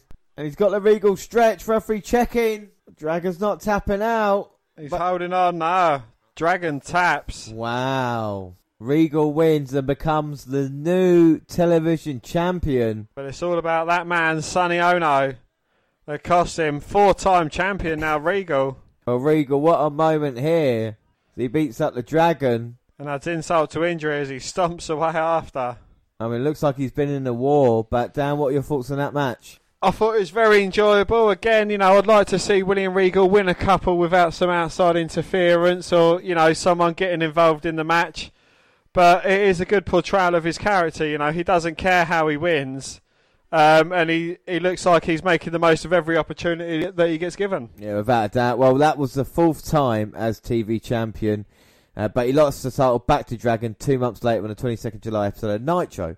Regal got another shot at the title against new champion Alex Wright on the 15th September, but he failed to capture the champion. Well, we go on to our next chapter, End in Sight. And in the fall of 97, Regal reformed Blue Bloods with Dave Taylor and they unsuccessfully challenged Steiner Brothers for the Tag Team Championships at World. War Later that night, Regal participated in the World War III for a future WCW World Heavyweight Championship match, which he failed to win.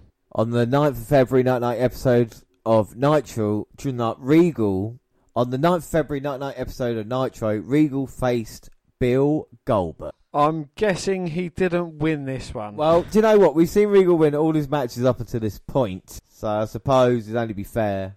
But he might have a chance here tonight. And here comes Regal, and he's added the singlet to it. That's quite nice. Well, if you go back on the WNR, you will see our journey through WWE versus WCW.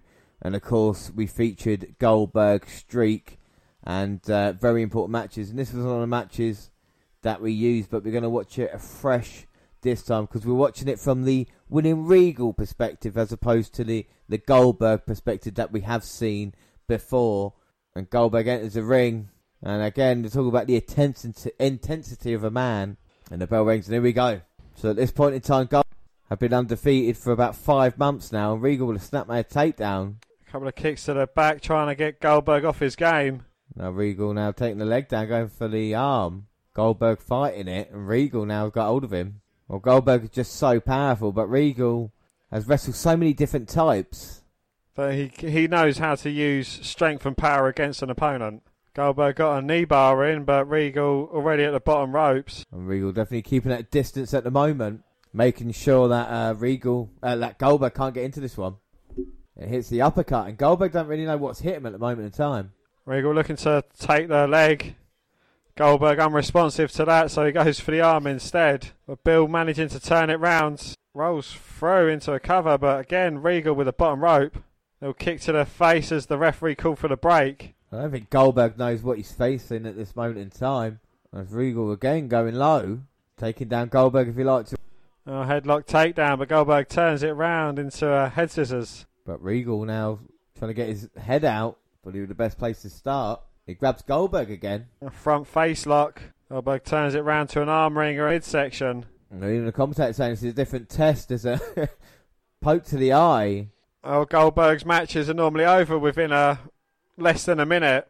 But going against someone like Regal who's kind of using everything Goldberg's got against him. I mean, this is so strange to see. Like I said, we we've seen Goldberg matches, and it's usually like I said, spear, and I can't remember what comes after a spear. But and at this point, Regal just hanging on for dear life. Spear and sledgehammer. Spear and ball peen hammer.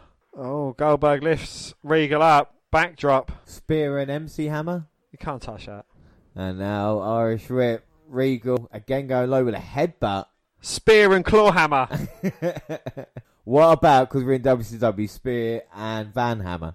And Regal now again just being effective on Goldberg. Goldberg doesn't know what's hit him in this one. Knees, shots. Whatever that was. Goldberg trying to spin out of a, a move it looked like. Regal went along with it. Irish whip. Flying shoulder block.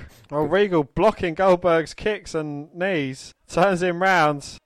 Fucking hell. Palm strikes actually connecting as well. And a headbutt to a man who headbutts doors for fun. Well, Goldberg didn't like that. Irish whip into the corner. Hits a spear. There you go. And damn, what happens after a spear? Well, James, he jacks him up, hammers him down. One, two, three. And Goldberg gets the victory. But he appeared more aggressive and stiff than expected with the then Rising Star. It was later revealed that most of Regal's moves on Goldberg were shoot style moves, which caught Goldberg off guard at the time. It was rumoured that WCW management was upset with Regal because even though he did the job to Goldberg as expected, he was supposed to lose to Goldberg in a short match, like most of Goldberg's other competitors at the time, as opposed to keeping the match competitive. However, Regal disputes this in his autobiography and has reasserted that he is told to have a competitive match for six minutes by WCW agents during his interview on the Stone Cold Steve Austin podcast. James, we move on to the best bit now. Real man's man. That is our next chapter. Well, Regal's initial appearance was on the 29th of June 99 episode of Raw is War in which he defeated Droz via submission with the Regal stretch. After featuring one more match against Tiger Ali Singh at Penn State in Pennsylvania, Regal was sent to training camp run by Dory Funk Jr. to get into shape. On his last day, he twisted his ankle in a match against Rhino, and upon returning home, aggravated his injury, falling in his bathroom, breaking his ankle and leg. Well, during this time, Regal was suffering from an addiction to Renitrent, a pain medication, and Valium, and was not seen on WWF television until he returned that fall with a real man's man, builder slash lumberjack style looking gimmick created by my Twitter friend, Our Vince Twitter Russo. friend. He follows all of us now on Twitter. Well, only because I DM'd him and told it uh, in one of our many chats. Look, it's not about Vince Russo, it's about a real man's man. Well, vignettes from the character showed him doing manly things like chopping wood and shaving with a straight razor and squeezing his own orange juice. So let's go to one of the vignettes. It's October 5th, 1998. No additives, no concentrates. You won't find this man pouring juice from a cardboard container. Oh no, he squeezes his own hand selected Florida oranges and savors his extraction, pulp and all. He's Steven Regal, a real man's man. So while Vince McMahon is kind of feuding with Austin, he's in hospital getting beaten with a bedpan in that iconic scene. We see a more iconic scene. Without a doubt. I mean, like I said, this is the Raw that we remember Bedpan Pam McMahon, but here we go. I mean, they're just one of the best vignettes of all time, Dan, aren't they? You know? It tells you a lot about a man who cuts his oranges with a knife and just squeezes them in, pulp and all, seeds and all. Doesn't give a flying formation of what goes into it. He will drink it. Without a doubt. We move on to November 2nd. We're going to see the man, the myth, the legend in action versus Goldust. And he also has the best entrance video of all time. And entrance gear. But he still kept his like uh, maroon coloured knee pads and boots. But he's a real man's man from Blackpool, England. Wow. Comes down wearing a hard hat and a lumberjack jacket. And who would have thought, Dan? The man that interviewed Steven Regal on the very first appearance on in American TV in WCW in 1992, JR, would be on commentary for William Regal's debut in WWF in 1998. Eh? It's again, you talk about association, and he wants a microphone. Well, who's going to take up the challenge?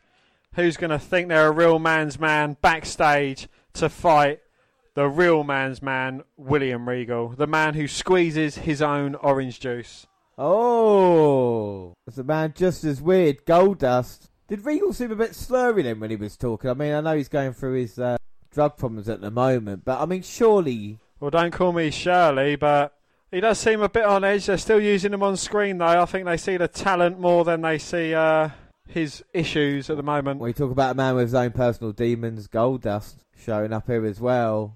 But it goes to show, James, in that last vignette that we saw, Regal supports freshly squeezed orange juice, or freshly squeezed. yeah, exactly.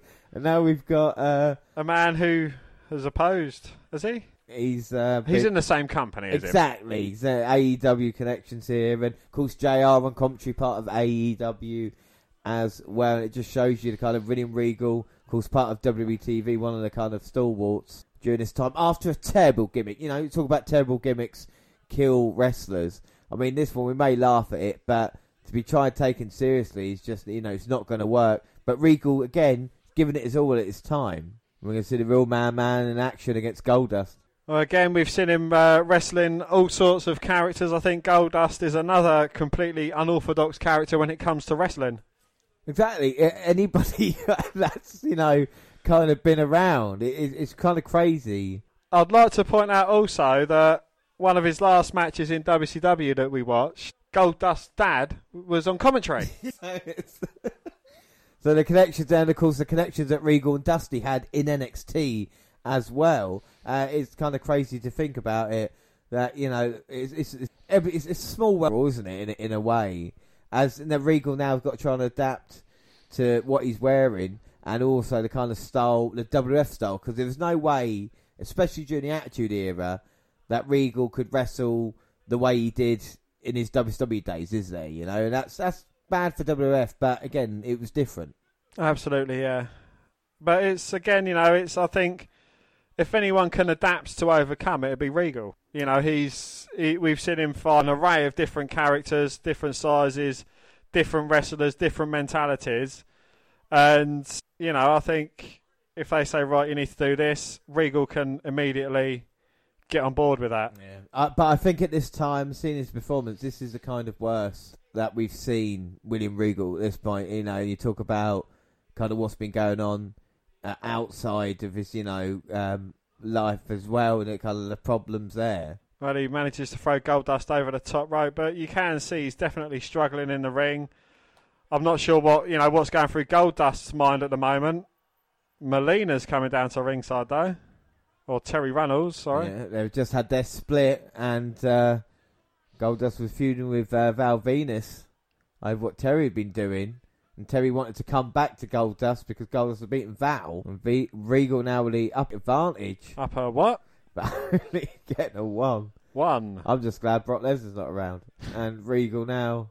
Yeah, I'm sure Brock Lesnar's hanging out somewhere though. Yeah, well, as Regal with the elbow, elbows and knees. Regal seems like he's lost a step and or phoning it in at the moment. Well, it's weird to think, you know, did he want to leave WCW? Was it because, you know, other reasons maybe? But you think about the people that WCW did employ, maybe WF made a move to think there's someone like Regal. But then again, why not use the character that works so well? Why having to do this for? That is the. At the moment, he sticks out like a sore thumb in the Attitude Era. Do you know what I mean? That's the kind of. Absolutely. I think saying. the more stiff upper lip Brit would have kind of fit in a bit better in WWE at this moment. But again, it's a much longer match than maybe you would expect for this time. Well, I, I just I don't know. Regal seems he certainly seems like he's missing a step or five. Bulldog by Goldust, and of course we've seen Regal face Bulldog, and Goldust now with big right hands. Of course, that um, big helmet in the corner there, the Regal wore to the ring. Also, Regal faced Alex Wright. Oh wait a minute, Goldust What? just put him in the uh, what? It's Kane! It's It's Kane! Shattered dreams, and here comes Kane. Well, we weren't expecting this on the podcast. This is like this match is sucking, damn it, Senka. Is this where Kane was on his bit of a rampage and he was kind of getting involved in pretty much every match on screen? Yeah, basically, yeah. And Kane's coming out here, and Goldust, to his credit, still wrestling. Well, he's just stopped turning his attack to Kane. Uh oh, Regal. Referee's not called for. Yeah. Oh, he has God. now. He's just called for disqualification as Regal gets hit with a choke slam. One for Goldie. Oh no.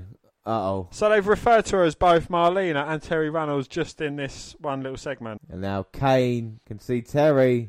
Oh god, we didn't want to see this. Look how small she looks compared to Kane. He's got Marlena up by the throat. The referee's trying to coax her out of it. Referees, trainers, EMTs down. Wow. And the real man's man there can't help at all. And Kane's on a choke slam uh, challenge, it looks like. So that was Regal, basically, in the WWF, and as a match, it wasn't that great, to be fair. Absolutely not, no. Well, after he made his full time debut in October 98, he faced X Pac in the opening round of the tournament for the vacant WWF Championship at Survivor Series, ending in a double count out and thus eliminating both men from the tournament. Well, Regal then began a feud with the Godfather before he was taken off television soon after, before subsequently checking into rehab in January 1999 and was the WWF in April. Well, going back down south, and after checking out of rehab, Matthews was invited back into the wrestling world, making a somewhat brief return to WCW as Lord Steven Regal. His official pay per view return took place during Bash at the Beach, where he was one of many participate, participants in the first Hardcore Invitational. Well, the following night on Nitro, Regal accompanied both Fit Finlay and Dave Taylor, and who fought Billy Kidman. Despite outside help from Finlay and Taylor, Regal was unable to pick.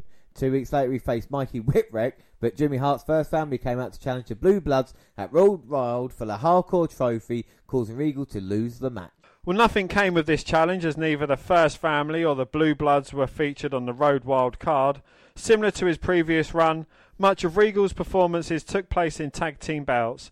Regal continued his role as a rule breaking villain and has small feuds with teams such as the Filthy Animals. Well, in late February 2000, Regal lost a career match against Jim Duggan on Saturday night for the World Television Championship, which was done in order to explain Regal's release from the company. So at this point, Regal's life ha- he had opportunities in WWF and success in WCW, but with injuries, fighting drug addiction, he had hit rock bottom. Yeah, so what was next? Well, next chapter, revival. Well, Regal was once again hired by the WWF and sent to the developmental territory Memphis Championship Wrestling for a short. He re-debuted in a match with Chris Benoit and the anim- and the third annual Brian Pillman Memorial Show. Well, this match is often cited as being the impetus for the re-debut on TV of Regal by the WWF later year. And we talk about the match.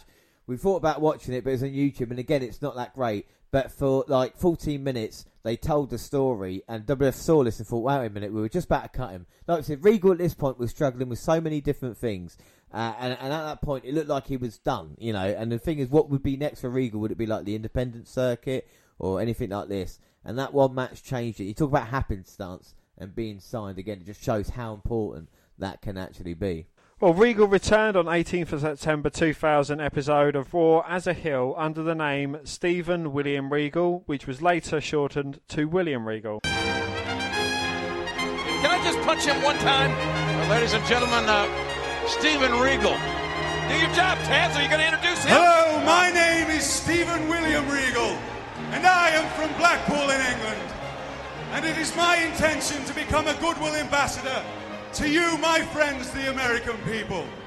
What is this? Now, I've noticed since being here that you, my American friends, don't have the time for the finer things in life. Most importantly, manners.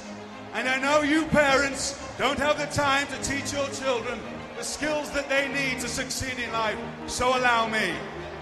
Now, what is the most important part of life is proper dining etiquette. What are these, the Goodwill games or something? I guess we're. I don't know what. I don't Here- know. Here we have a basic table setting. Better hope the Dudleys don't show up. china, crystal, linen, a flower. It doesn't have to be a rose. Oh, basic. Oh no, a pansy will suffice. Pansy? And the silverware. Now, I know that you, my American friends, get a little confused when there's more than one fork on the table, but it's quite simple.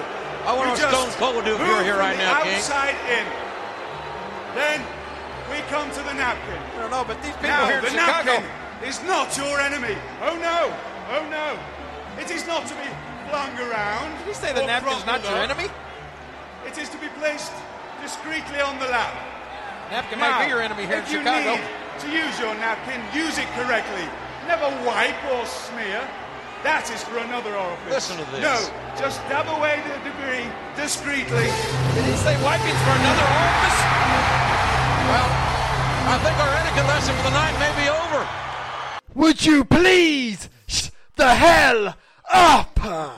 So that was it for Regal's debut then. So I guess, uh, you know, looking back, it is the character that we kind of know now more than anyone else, isn't it? You know, with the kind of stiff upper lip. Absolutely, yeah, and it was kind of again overshadowed by someone else in WWE. I mean, his debut as a real man's man in WWF was kind of overshadowed by Kane, whereas this kind of his re-debut in WWF was kind of overshadowed by Jericho versus X Pac. Well, our next match is the 16th of October for the European Championship versus Al Snow. And Al Snow at this point is coming out dressed in different nationalities of Europe, with different European countries. And it's good old England today. Cool, blimey, have that. Well, being a European Championship champion, you've got to kind of uh, represent all of Europe. You're right about that. As even Head has got the bowler hat on. Lovely picture of Regal. Al Snow was a weird character, wasn't he? He was, wasn't he? Like, when you think about it, like, walking around, disembodied head. Eating his own. he didn't do that intentionally, like. He still ate his own dog. But Regal, we see attacking Al Snow from behind on SmackDown, and Al Snow giving him head last night on Heat. He gave him some head as well. He did. Jericho with the Lionsault getting the victory. Regal. So, and we just seen Jericho, of course, interrupting William Regal, so he's been a bane of his existence. Would he be able to turn the tide in this match? Is it interrupting William Regal? Is it Regal interrupt us? Well, Regal's coming out here. Look at this. The look on Stern his look face. on his face. Class, etiquette, knowing which fork to use when you're fine dining. This is the match we saw in WCW uh, against um, Ultimo Dragon. This is how Regal looked then. Yeah, absolutely. And the thing I like about Regal is he's always got his right hand tucked behind his back as well. I think that looks absolutely brilliant. And another thing about Regal, he's a southpaw as well. Hits from the left hand side, a lot more harder to defend against. Without a shadow of a doubt, you can see why he's been so successful as he's looking to add the European Championship to his resume. Of course, he's a four-time television champion in WCW. But this is the Regal. Uh, That last match, I think we can kind of uh, discredit that. You know, it seemed like he didn't like the character, he didn't like what he was doing. This, he's back to his normal, back to the William Regal that we know. The William Regal that he had very good matches with, uh, matches as in WCW. Yeah, this and he had to hit rock bottom, didn't he? Do you know what I mean? Yeah. Like he had that problem, and he had to find a solution to it to sort himself out. And it's great to see you see so many wrestlers dropping off after that moment in time. But with Regal, kind of motivated himself, and he looks in good shape as well. There's no doubt about it. You know. Yeah. I mean, yeah, he's slightly you know podgy, but you can see with the uh, the six pack and everything like that that Regal's definitely taking it seriously. Well, if he'd have failed at this attempt, I think it probably would have been the end for Regal as far as televised or, you know, mainstream wrestling goes. He probably could have ended up in Impact or somewhere else like that. Well, and the thing is, you know, uh, with Regal is the, the fact that again, starting down at the bottom of the ladder, you know, there's no kind of being in anywhere, you know, like you know Jericho interrupting the Rock or something like that. With Regal, it's against no offense to people like Al Snow or you know the Godfather. It's people who maybe, you know, especially in this time in 2000, are kind of on the descent and uh, working his way up. But unlike nowadays, I mean, nowadays he'd be wrestling in non-title matches against Mojo Rawley on Heat, whereas you know it, it may be against Al Snow, but it's for a title. Yeah. You know, it's a Godfather. He was Intercontinental title for a while. You know, so it's it's kind of he's going for something worthwhile in the company as opposed to Mojo Rawley in it. But it, it's also during this time as well where there was an improvement. You know, during the roster in '98 was nowhere near what the roster was in kind of like 2000 because you had your younger guys going through your tag teams as well. And Regal found himself a part of that and could adapt more to their styles than you know the kind of other way round. But it's Al Snow because he's you know he's been around in ECW and stuff like that, so he knows how to actually put on a match. And this has been, without a shadow of a doubt, his best effort in WF uh, so far. Most definitely, yeah. And again, Al Snow, he was a trainer on Tough Enough. You know, so for someone to be a trainer. They obviously know a lot about the business and know what they're doing to be able to hold a match up. Without a shadow of a doubt, and like I said, he's still with Ohio Valley Wrestling to this day as a trainer, so that's what Al Snow brings to it as he hits a nice German suplex, but Regal managing to kick out. Uh, scoop slam, and Al Snow's certainly been on top. And talking about being on top, he's going up top. Is he just parading to the fans, or is he gonna? No, looking for a moonsault. Wow, Regal gets his knees up. Knees up. And now Straight Regal. into the Regal stretch. Regal stretch, Snow in trouble. And he taps after a few seconds. And you know what that means, don't you? Regal is the European Championship of Europe. Well, no, winning, yeah, not only that, William Regal wins his very first championship in the WWF or WWE. He becomes European champion. What an achievement. And what better man to represent the European Championship than William Regal? Exactly. What did you think of the match, Dan? It was good, you know, um, especially after a contrast to his uh, last WWE debut. Certainly a vast improvement, and this is the William Regal that we need in the WWF. Well, Regal would lose the title to Crash Holly in the UK at Rebellion on the 2nd of December before winning it back two days later on Raw. Regal went out with his first Royal Rumble in 2001 but failed to win. The next night on Raw, Regal lost the European Championship to Test. Test. That was Test. Our next match, Arch and Regal had a chance to become commissioner on SmackDown. So at the moment, the commissionership has been given up by uh, Mick Foley. So it will be on the line. Of course, Al Snow is, is one of his best buds. Wants that opportunity. Uh, So yeah, chance to become commissioner. And I'll tell you what, William Regal definitely looks a lot happier than he has done in a long time. And I know it's uh, part of the character, but I think he really enjoys it. I think it's the right character for him. It fits him perfectly, you know. Absolutely, yeah. Um, you know, he seems a lot more comfortable, and especially in the kind of era that the Attitude is moment, it's you know, it's full of colourful characters that stick out, and someone with a stiff upper lip. You know, it's someone to make fun at, but not take life too seriously. Yeah, I completely agree. And Regal wants to start the Regal regime, and Al Snow wants to give him head. Indeed, yes, the man who uh, he dropped the European title to not much, not long ago. And Al Snow coming out with a couple of little people. He's limping. He's uh, he's a bit worse for wear, and that's kind of the wrong thing to do when you're going against William Regal. Yeah, Al Snow had a hardcore match with a Big Show, but thought he still has enough in the tank to be able to take down William Regal.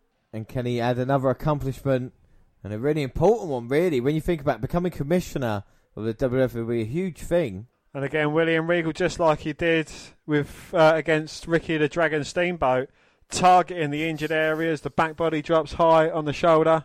Yeah, I think that is an excellent point. I think Al Snow would want you as his agent to say that you like the- same Ricky Steamboat and Al Snow. I don't think they've ever been said in the same sentence before. Well, it's another WNR podcast first. Oh, And, look. uh, the little people are holding on to the legs of Al Snow, stopping him from getting superplexed off the second rope. Snow with a flying crossbody takes out Regal into the cover, but no, No. Regal managing to kick out. Uh, and a huge DDT by Al Snow might have a chance, but no, again, Regal managing to get out of it. Well, Regal stopped himself from going into the corner, but the rebound, they butted heads. And Al Snow's uh, followers Oh. trying to get the crowd into it. One of them gets kneed off the edge of the ring apron, distracting Al Snow. And now Al Snow might be caught. Regal cutter going for the cover. Two, Three. three. And, And, we, the Regal regime has begun. yeah, we have a new commissioner in town in William Regal. William Regal wins the match. Uh, again, not bad chemistry with Al Snow. Oh, Regal, no. Leave him alone. Do it, do it, do it. No. A half suplex there to Al Snow's little follower. Well, Regal there has a he's smirking Dan. No, James hasn't got a cigarette in his gob. He's got a smile on his face because he's just been the first man to suplex a little person in God knows how long. Well, Regal there celebrating at his best. Well, looking to make his WrestleMania in style, he gave himself an IC title match versus Chris Jericho and had a lovely spot of pee. This is one of your favourite feuds, Dan. What do you like about it the most? I, I just think, you know, it's kind of it it's a scene that makes fun of William Regal, but you know, where it it kind of I, I don't know, it kind of dampens the character of Regal, but it still you know, you can't what Regal can do in a wrestling ring. You know, it's kind of seriousness and silliness all in one whole sentiment, which is Yeah. great. I think without a doubt. And uh, childish, yeah, but Regal makes it work. Um, and it would not be remiss not to remind everyone of perhaps the most bizarre match of Regal's career at Backlash 2001. Operating as a heel, he faced Chris Jericho in a match performed under the Duchess of Queensberry rules. Of course, the only people who knew the rules were the Duchess, who was at ringside, and Regal. So this is the Duchess. Oh, put that down. It's disgusting. Excuse me, Duchess of Queensberry. Duchess, excuse me, Your Majesty. I was wondering if you could please enlighten us on the rules of the Duchess of Queensberry rules match that is going to take place here tonight. I beg your pardon, but who are you? Your Highness, I'm Jonathan Coachman from the World Wrestling Federation, and I was just wondering if you could tell our worldwide audience what the rules are for the match tonight. Ah, yes, it's really very simple. In order Duchess, to win. Duchess, you, don't have to answer that. This man's a commoner. Coachman, you should know better. Badgering the Duchess like that. Who do you think you are? Well, Commissioner Regal, you told me earlier once the Duchess arrived, I could ask her any question I wanted to about. Rubbish! I said no such thing. Now, you better be gone with yourself, sunshine, else you'll be back calling potato sack races in Kansas City or wherever you're from. Go on, bugger off! Bugger off!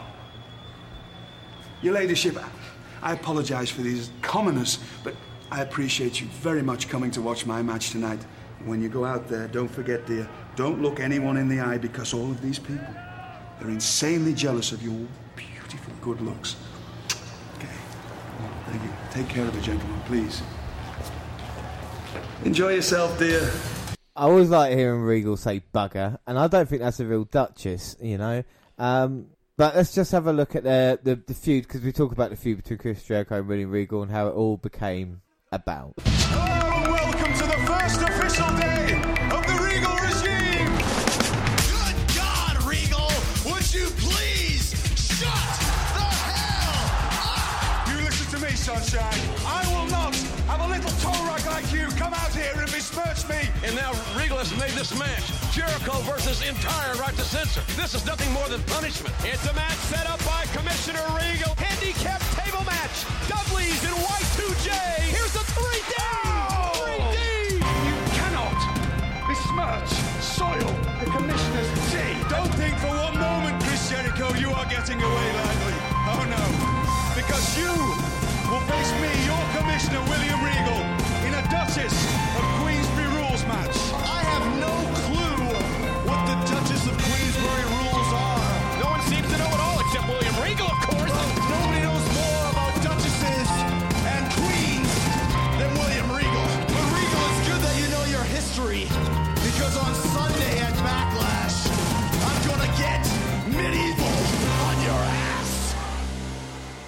So, what do you think of that promo, Dan? Yeah, absolutely brilliant promo. Um, again, it's silly and serious, all in the same promo. You know, and uh, William Regal being kind of like the commissioner, setting Jericho up in all these all various stipulations of matches, and you know, and then challenging Chris Jericho to a Queensberry rules match, which no one knows the rules to, James. No. only himself and the Duchess. Well, the crazy stipulation involved no submissions after Jericho made Regal tap, and no disqualification after Regal hit Jericho with a chair, and the match was scheduled for. So Jericho's not sure what's going on. The Duchess saying this, I know what's going on. Yep, so things happen, and Jericho like hears a bell or sees something, or expects uh, Regal to be disqualified, or expects to win by submission. The Queensberry whisp- uh, well, the Duchess whispers into uh, the announcers or the referees there and says, "No, no, no, this isn't what happened." And now Jericho going in attack of Regal. Oh, wait a minute. Got the scepter off uh, the Duchess. He's been disqualified. Disqualified. So that's over then. The match is over. Now the match is no disqualification, so hitting someone with a scepter is allowed. And Jericho may be out. Regal throws him in. Going for the cover. One, two. No, Jericho manages to kick out. Ah. And the commissioner is not very happy. And again, he's finding himself in a place now where he started off, he kind of low mid card, and now he's kind of high with Jericho, who's you know a huge star at this point in time. There's no doubt Regal is wrestling at his best at the moment as well. It's Jericho over back elbow and waves to his loyal, adorning fans. Double underhook suplex there by Regal. into a cover. It's a two count. Two. And Regal now getting frustrated that Jericho's still got fight left in him. What else can he do to manipulate the rules of this match? Back suplex, but Jericho lands on his feet. Regal catches the foot, but Jericho with a lovely step up insecurity. Well, now both men down, and Jericho's not sure how he's going to get the victory. Now both men trading back to their feet. Jericho's back in control now as he's stomping a mudhole and walking it dry in the corner. But there's no disqualification. It works for both men. And Jericho now trying to build momentum, put him away. Well, a stomp a little Willie Regal. well, no submissions, but he can go low. Baseball slide sends Regal head first into uh, the lap of the Duchess. And Regal can't believe it. He's in shock. Clothesline on the outside. And now Jericho's taken out the Duchess's uh, heavies. Oh no, now Jericho's got his hands on the Duchess. How dare you? How dare you, sir? You can't besmirch royalty like that. She's Prince Andrew's fourth daughter. And now Jericho. Oh my god, we see her bloomers. Oh, that is just disgusting. And Jericho's got the walls of Jericho in. And a chair shot to the back of the head. Well, Regal snap now. Multiple chair shots to the back of Jericho. You don't put hands on royalty into a cover. Two, three. And Regal picks up a victory in the first, last, and only Duchess of Queensberry rules match. Yeah, how very, very strange, but how very enjoyable. Like I said, Regal can be serious and he can still do the kind of funny looks and uh, stay in the character that he does. And uh, it's very, very enjoyable, enjoyable. Silly, but fun. Well, during the invasion storyline, Regal turned face as he remained the WWF commissioner. During the WCW ECW Alliance storyline, Regal seemed to be the most popular he had ever been, playing an important role in helping the WWF, leading to Raw and Angle versus Stone Cold for the WWF title. Yeah, so we go to Monday Night Raw, and during this time, I mean, the invasion's one of your favourite angles, isn't it, Dan, during this point? Absolutely, it's always my go-to when I want to watch pay-per-view. So basically, ECW and WCW formed, uh, joined forces after being bought by Shane and Stephanie to fight the WWF with uh, Vince McMahon. Of course, Austin has betrayed them at Invasion and joined WCW and was their champion up until Kurt Angle defeated him at Unforgiven, leading to a rematch here in October. And Regal has stood up for uh, multiple people as well during this time. You can see Austin completely disrespectful of everybody in his path. The Austin matches heating up. Angle's starting to get a bit of control over Austin. A few lovely suplexes, looking for the three Germans. Yeah. And Kurt during this time as well, had, had, you know, turned face. And he had been face a lot, and we've seen the, the milk truck invasion and uh, everything else that he was doing. So he was getting really, really popular. But Austin with a low blow kind of slows the complex of this complexion of this match down and turns things back in a rattlesnake's favour. So we're doing a Regal special, but we're watching Angle versus Austin. Yeah, I mean, it's just a great match. I thought we'd take a second just to see it all involved. You know, is Austin now looking for the stunner? Angle slam, but Austin evades it. Oh, no. Austin sends Angle into shirt stealer Hebner. He's out of the ring. And now Austin sees the uh, opportunity. And this Austin is not like the Stone Cold that we love. It's not the old Stone Cold. This is the new Austin. But no, William Regal standing in the way, refusing to let Austin use a title belt on the head of Angle. Uh, and he manages to snatch it from the grip of the rattlesnake. Well, the commissioner is not going to take shit for anybody, including Stone Cold. That's one thing Regal will not do. Well, he just did it and planted Angle in the face with a title. What have you done, Regal? You're the commissioner of WWF. Regal just betrayed the World Wrestling Federation. As he gets shirt stealer Hebner back to his feet, This just is- in time. This is just, this is awful. Earl Hebner with a cover. One, No. two, no. Angle manages to kick out, Ah. and the face of Regal says it all. Regal's and Austin's master plan. Austin has lost his shit. Angle's giving it everything. Stop. Oh. Austin in the cover. One, two, three. And look at the look on Willie Regal's face as he costs, he screws the WWF and costs Kurt Angle the WWF Championship. Dan, what a huge moment. We talk about Willie Regal being involved in, in lower mid card matches, being involved in a, a, a massive point in the invasion storyline. Yes, and unfortunately for Regal, that's the only time he had his hands on a WWF Championship. but no, you know, he did play a big pivotal part in that, and kind of he, he you know, he was the focal point of the storyline. You know, oh, William Regal, he's stopping uh, Austin from hitting Angle. Shit, he's hitting Kurt Angle with a title. And that's what's fucked up about it. Well, he was fired as commissioner by Linda McMahon, but Shane McMahon, who was the owner of WCW, hired him as the Alliance's commissioner. Well, after the Alliance was defeated at Survivor Series 2001, Regal was forced to become the first member of Vince McMahon's Kiss My Ass Club by kissing McMahon's buttocks so he could keep his job. Well, 2002, though, was arguably the biggest year of Regal's career. Oh, at the Royal Rumble, he faced Edge for the Intercontinental title. And here we go, January 20th. So Regal, during this time, he's had to pay, you know, the Piper McMahon and kiss his ass, but now he's in a slightly higher position as he has been before as he comes out here.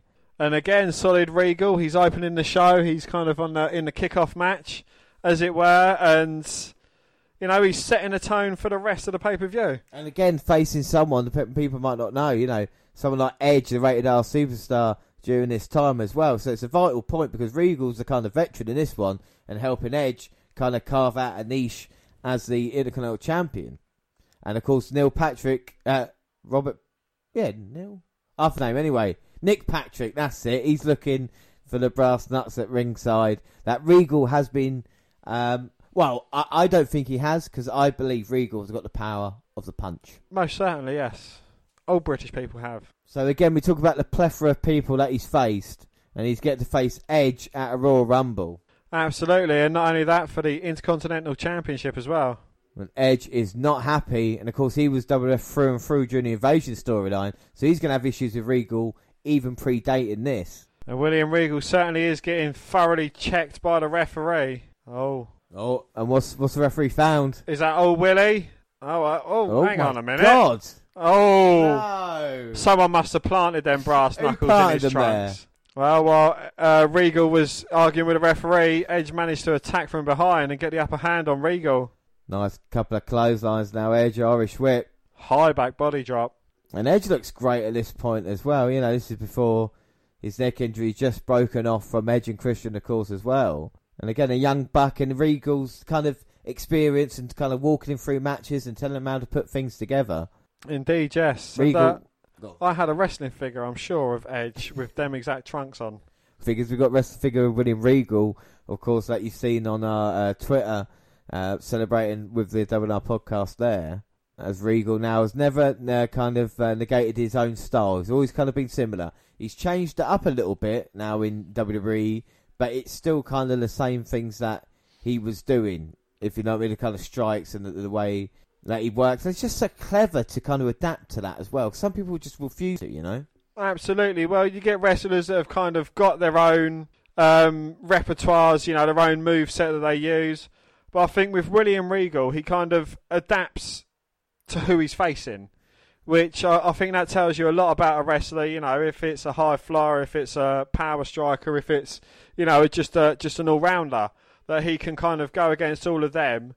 Still use you know very similar base moves, but kind of adapt whatever else he uses. When you think this is 10 years on from his uh, WCW debut, and you think that in that short, uh, I say short space of time, because 10 years is obviously a long time, but to change, I mean, it, the wrestling world changed drastically, didn't it, from 92 to 2002 as well. And we just, you know, the Attitude here is, is, is literally on its last legs at this point, moving forward to ruthless aggression, and Regal's been a consistency during all that. Even the NWO days, you know, Regal was a part of that, and you know, that we've seen as he tries to break the face of Edge with a suplex. Goes for a cover, but only gets a two count. Two. And again, back into a cover, and his covering style still hasn't changed. You know, he doesn't hook the leg; he'd rather put his uh, wrist tape in your face, grind it across your nose, kind of causing you more pain there. But Regal, at this point in time, you know, maybe he's got time, uh, take time to adapt because he was commissioner for uh, quite a long time in a position of power. Then he found himself again at the bottom, but at that point he was higher up in the card in a certain sense, and that's why it's easy to go against Edge. But to still be involved as now working the submission on Edge, and again with pay per views, Regal can adapt his style a little bit more and have more of that. Strength of Edge managing to uh, turn a double underhook suplex round, but Regal still holds on, even though kind of Edge got the upper hand. delivers a butterfly powerbomb into a cover, but Edge managing to kick out. Ah. Regal now looking for a shot and a huge left hand. There's one thing Regal has managed to do in all of his matches that we've seen, even with Goldberg, has managed to smother his opponent and not let them wrestle their style. Absolutely, yeah. You know, Regal's got Edge on the apron and Edge DDT and Regal on the apron. I was just about to say about the fans as well. The fact is like they, they might not be making a lot of noise, but they're watching. But again, it's because of the way Regal's wrestling. They when Edge does his moves and they want to be invested in that. And it's not boring, but they obviously they're not happy about Regal being in control. Absolutely. Well, you know, being the heel that he is, they kind of want, want the big hero to win it. And the referee there allowing the count, even though it was all sorts of wrong. Absolutely, yeah. Um, well, just kind of going with emotions, I think the referee. Well, William Regal managed to save himself anyway. Stops himself going into the corner, and again, that's a very good Regal bump that he does. Puts his foot up, stops himself going into the corner, clashes heads with his opponent. And now both men down as referees counting. I think it's Regal's equivalent to a double crossbody, or like a double clothesline, you know, taking each other down. As Regal now trying to get to his feet. Exchange of forearms. Edge getting the upper hand. A running forearm from Edge. Spinning heel kick. Lovely suplex into a cover. No, No. just a two count. Two. And Edge now feeling his way into this match. And Regal now just trying to.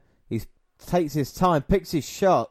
Very violent looking suplex from Regal. Edge responds with a clothesline from the corner. Both men now struggling to get to their feet. And Edge is looking to maybe put Regal away. Execution time. Ah, Regal manages to evade it, looking for the Regal stretch. Got it locked in. And the submission that's won him the European Championship in the past and TV titles. Maybe will it now win him an Intercontinental Championship as Edge struggling. Well, Edge is trying to drag himself to the bottom rope. Just gets there. Well, Regal now just stretching out, making sure he gets the full extent of the count. A drop tie hold by Edge. And Edge now with Regal stretch, maybe not as nicely applied as what Regal had it. Meaning Regal can get to the bottom rope quite quickly. And the purple lips of Regal in serious trouble. From behind, bounce him off the ropes, roll up by Edge. Two. No. just a two count. Two. Edge can't put Regal away. Now looking to go up, take advantage. And Regal now just stopping him from going up. The huge forearm shots, and Regal uses everything. You talk about palm strikes, talk about straight left hands, talk about elbows, shoulders, Oh, knees. Edge. Oh my god. Regal looking for a suplex, Edge pushing him off. Spinning heel kick from the top. And that was impressive from Edge. Hit Regal right in the face. But what's Regal looking for now?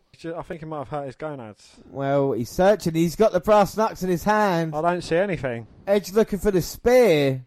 Oh, oh, referee gets put in the way as a buffer. I think the referee was standing far too close to Regal when that move hit. Silly referee putting himself in that kind of position. But Edge doesn't know Regal's still got the brass knuckles in his hand. Oh! What brass knuckles? I don't see any brass knuckles. Well, he does now. What's he popped us back down to his trunks then? He- I think Actually, his, I think his me. I think his tip kind of come out a bit.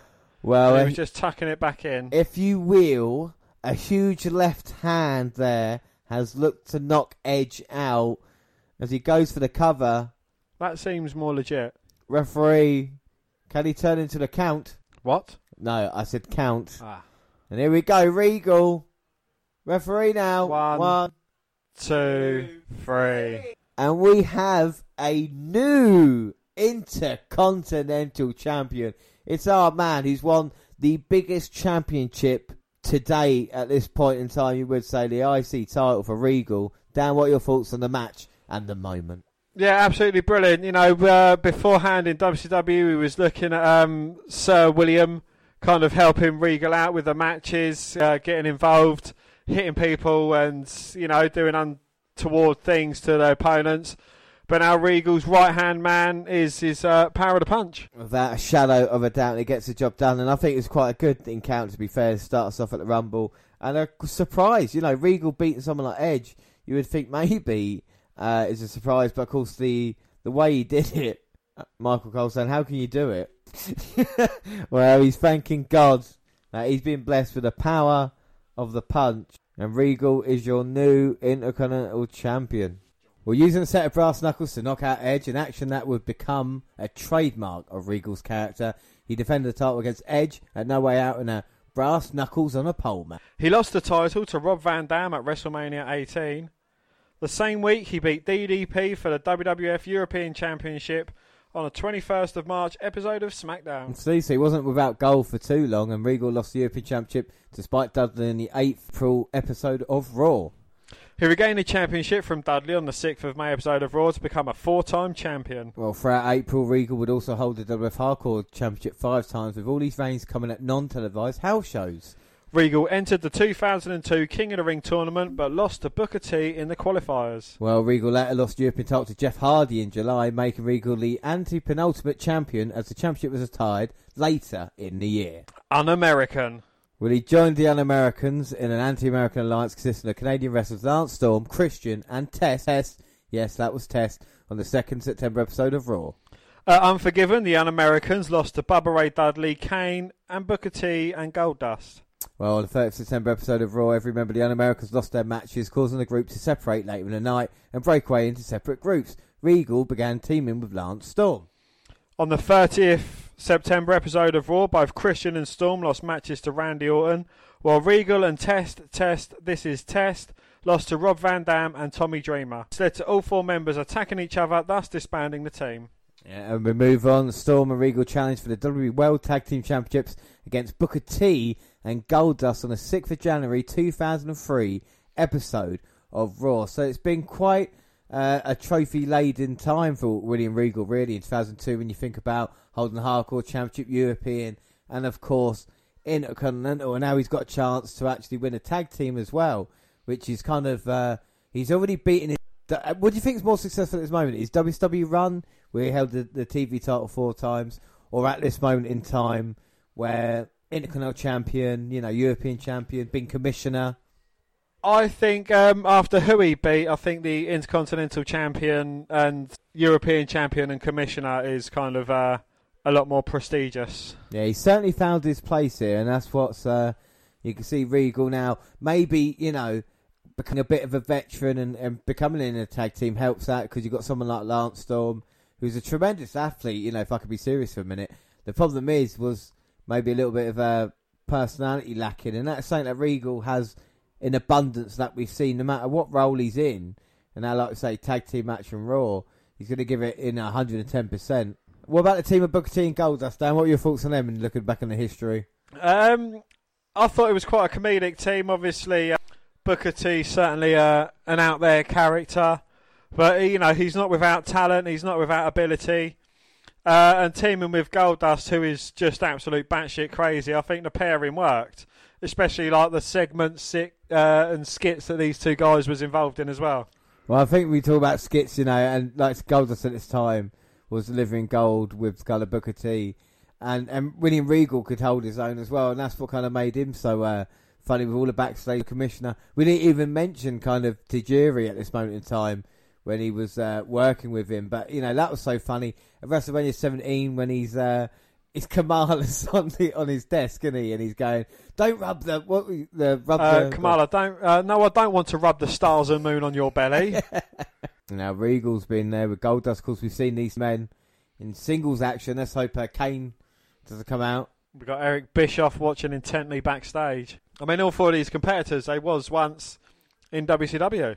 Booker T, the more kind of championship laden of the lot of them. I think he's the only one to hold a heavyweight championship. Yeah, at least four. And this is the thing with Booker, and he went along the right way.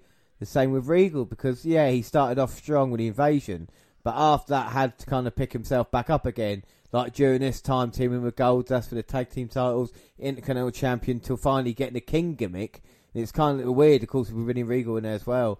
You know, both King of the Ring winners. But at this point in 2003, you know, is Booker T the biggest star of this match? At this, you know, with winning Regal involved, of course, we like. I would say, you know, um, especially with uh, history on his side as well, five time, five time, five time, five time, five time WCW champion. And this is the thing, William Regal's found his niche now. He's got upper mid card, you know, can challenge for the Intercontinental Championship, you know, involved in this tag team at this moment in time. But you know, looking in on this, I think um, all these guys have kind of reached their ceiling. You know, they're never going to be higher than intercontinental or tag team championship material. But then, you know, Booker T obviously went on to surpass that a bit later on. No doubt, and Regal's kind of, you know, we knows about tag teams because of the Blue Blood days in WCW, so he's definitely kind of well versed in how to do it. And like I said, it might be taking a toll on its body, on his body, and he just wants to kind of, you know, not slow it down, but have someone else helping him out. Well, you know, the difference is, is um, none of these four guys they take a lot of risks. You know, if if you're looking at something like a, a Jeff Hardy or an Edge, you know, they've kind of taken a lot of risk throughout their career, uh, shortened them by years. But you know, with these four guys in particular, they they haven't. You know, they've not bumps off the top of cages. You know, they're kind of not doing flips off the top rope. Um, you know, they're not doing anything outlandish. So yeah, you know, I think And- that's the longevity of it. And like I said, with the injuries as well, not any of them have suffered, you know, kind of injuries that have had to take a few months out. You know, it, they've been quite lucky with that. That oh, I think Booker T's never had the kind of major surgery. I think he was saying as well. Major surgery, I think we were saying as well. I think I might be wrong about that, but you know, and someone like Lance Storm, I'm sure, you know, I know he retired um, young, but I think at that point he was training people. Of course, Lance Storm Academy, and Goldust is still wrestling to this day. So Well, would you have thought that Goldust would be the only one kind of still wrestling to this point? no, you would think at this point they would all be possibly retired. I mean, like I said, this is 17 years ago now as we watch this. And all of these are about 10 years into their career. Yeah, yeah. with Regal, obviously we know Regal. I mean, with like I said, eleven years now working in America with WCW or WWF, and now Booker T trying to get to his corner for Goldust. Manages to get the tag. Goldust comes in and he's on fire, on baby. fire, baby. I don't think you've ever said that about Dusty Rhodes' son. Inverted atomic drop takes down Regal. A lovely power slam to stop. Oh, but Regal in there to stop it. Now Booker T pushing Regal up to the turnbuckle, and here we go. Because we saw this in his very first match. The Irish whip into the opponents, and they're repeating it now. A lovely double team maneuver there from Booker T and Goldust, but William Regal up. And instead of kicking the opponent, he kicks the ref in the chest. That's Regal for you. Booker T eliminates Storm from the Royal Rumble. Both men crumple to the mats below. And you can hear JR's voice calling for a disqualification. I think he kicked the arm to stop the count. I mean, that's I've never seen that before, and that was brilliant by Regal. Well, back from commercial break, and Lance Storm has Booker T in the corner. Irish whip reverse and storm. The boot up in the corner. Comes running into a spine buster low. We see a replay what happened before the break. Oh, look what happened. So during the break, Sean Morley came out. They look nice with short hair. And he's the referee now, and he looks to be alright. Oh my god. Well, Booker T with an errant kick there takes down Chief Morley. Bookend! Bookend! Well, they're counting, and he's got him, but the referees are down. Here comes the third ref. One, two, no. Storm managing to kick out. Ah. And it's old Nick Patrick, who's been involved in many a Regal match. Now Goldust got Storm in the corner. Looking to shatter some dreams, but I think William Regal came in and interrupted that. And Lance Storm managing to make a U-turn. Escape from Goldust right into the waiting path of Regal.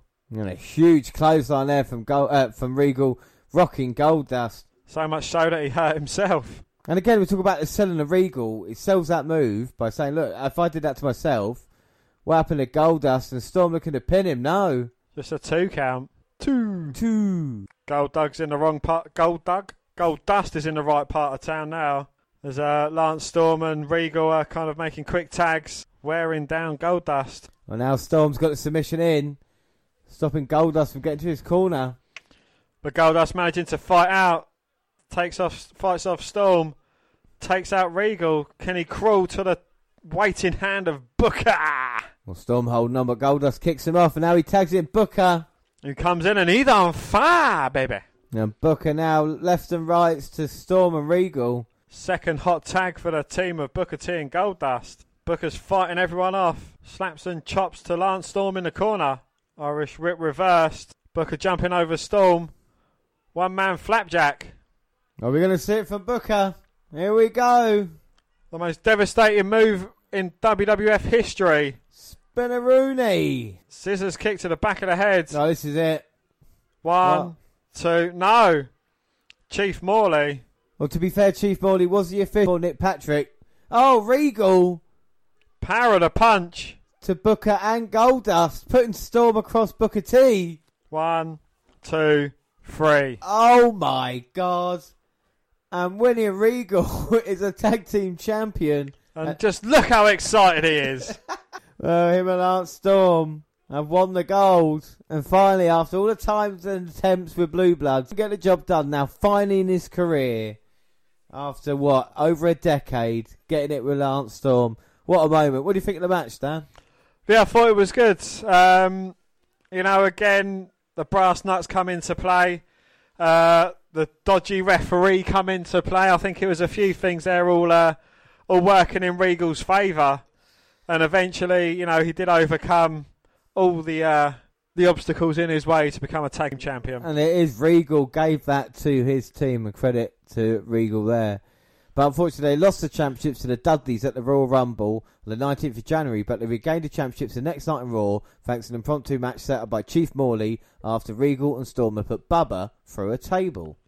At No Way Out on the 23rd of February, Regal and Storm defeated Kane and Rob Van Dam to retain the title in what would be his last match for over a year. So just have a look at this match because uh, the clip is William Regal getting injured in this matchup, and it's so kind of um, inconsequential that you don't really notice it.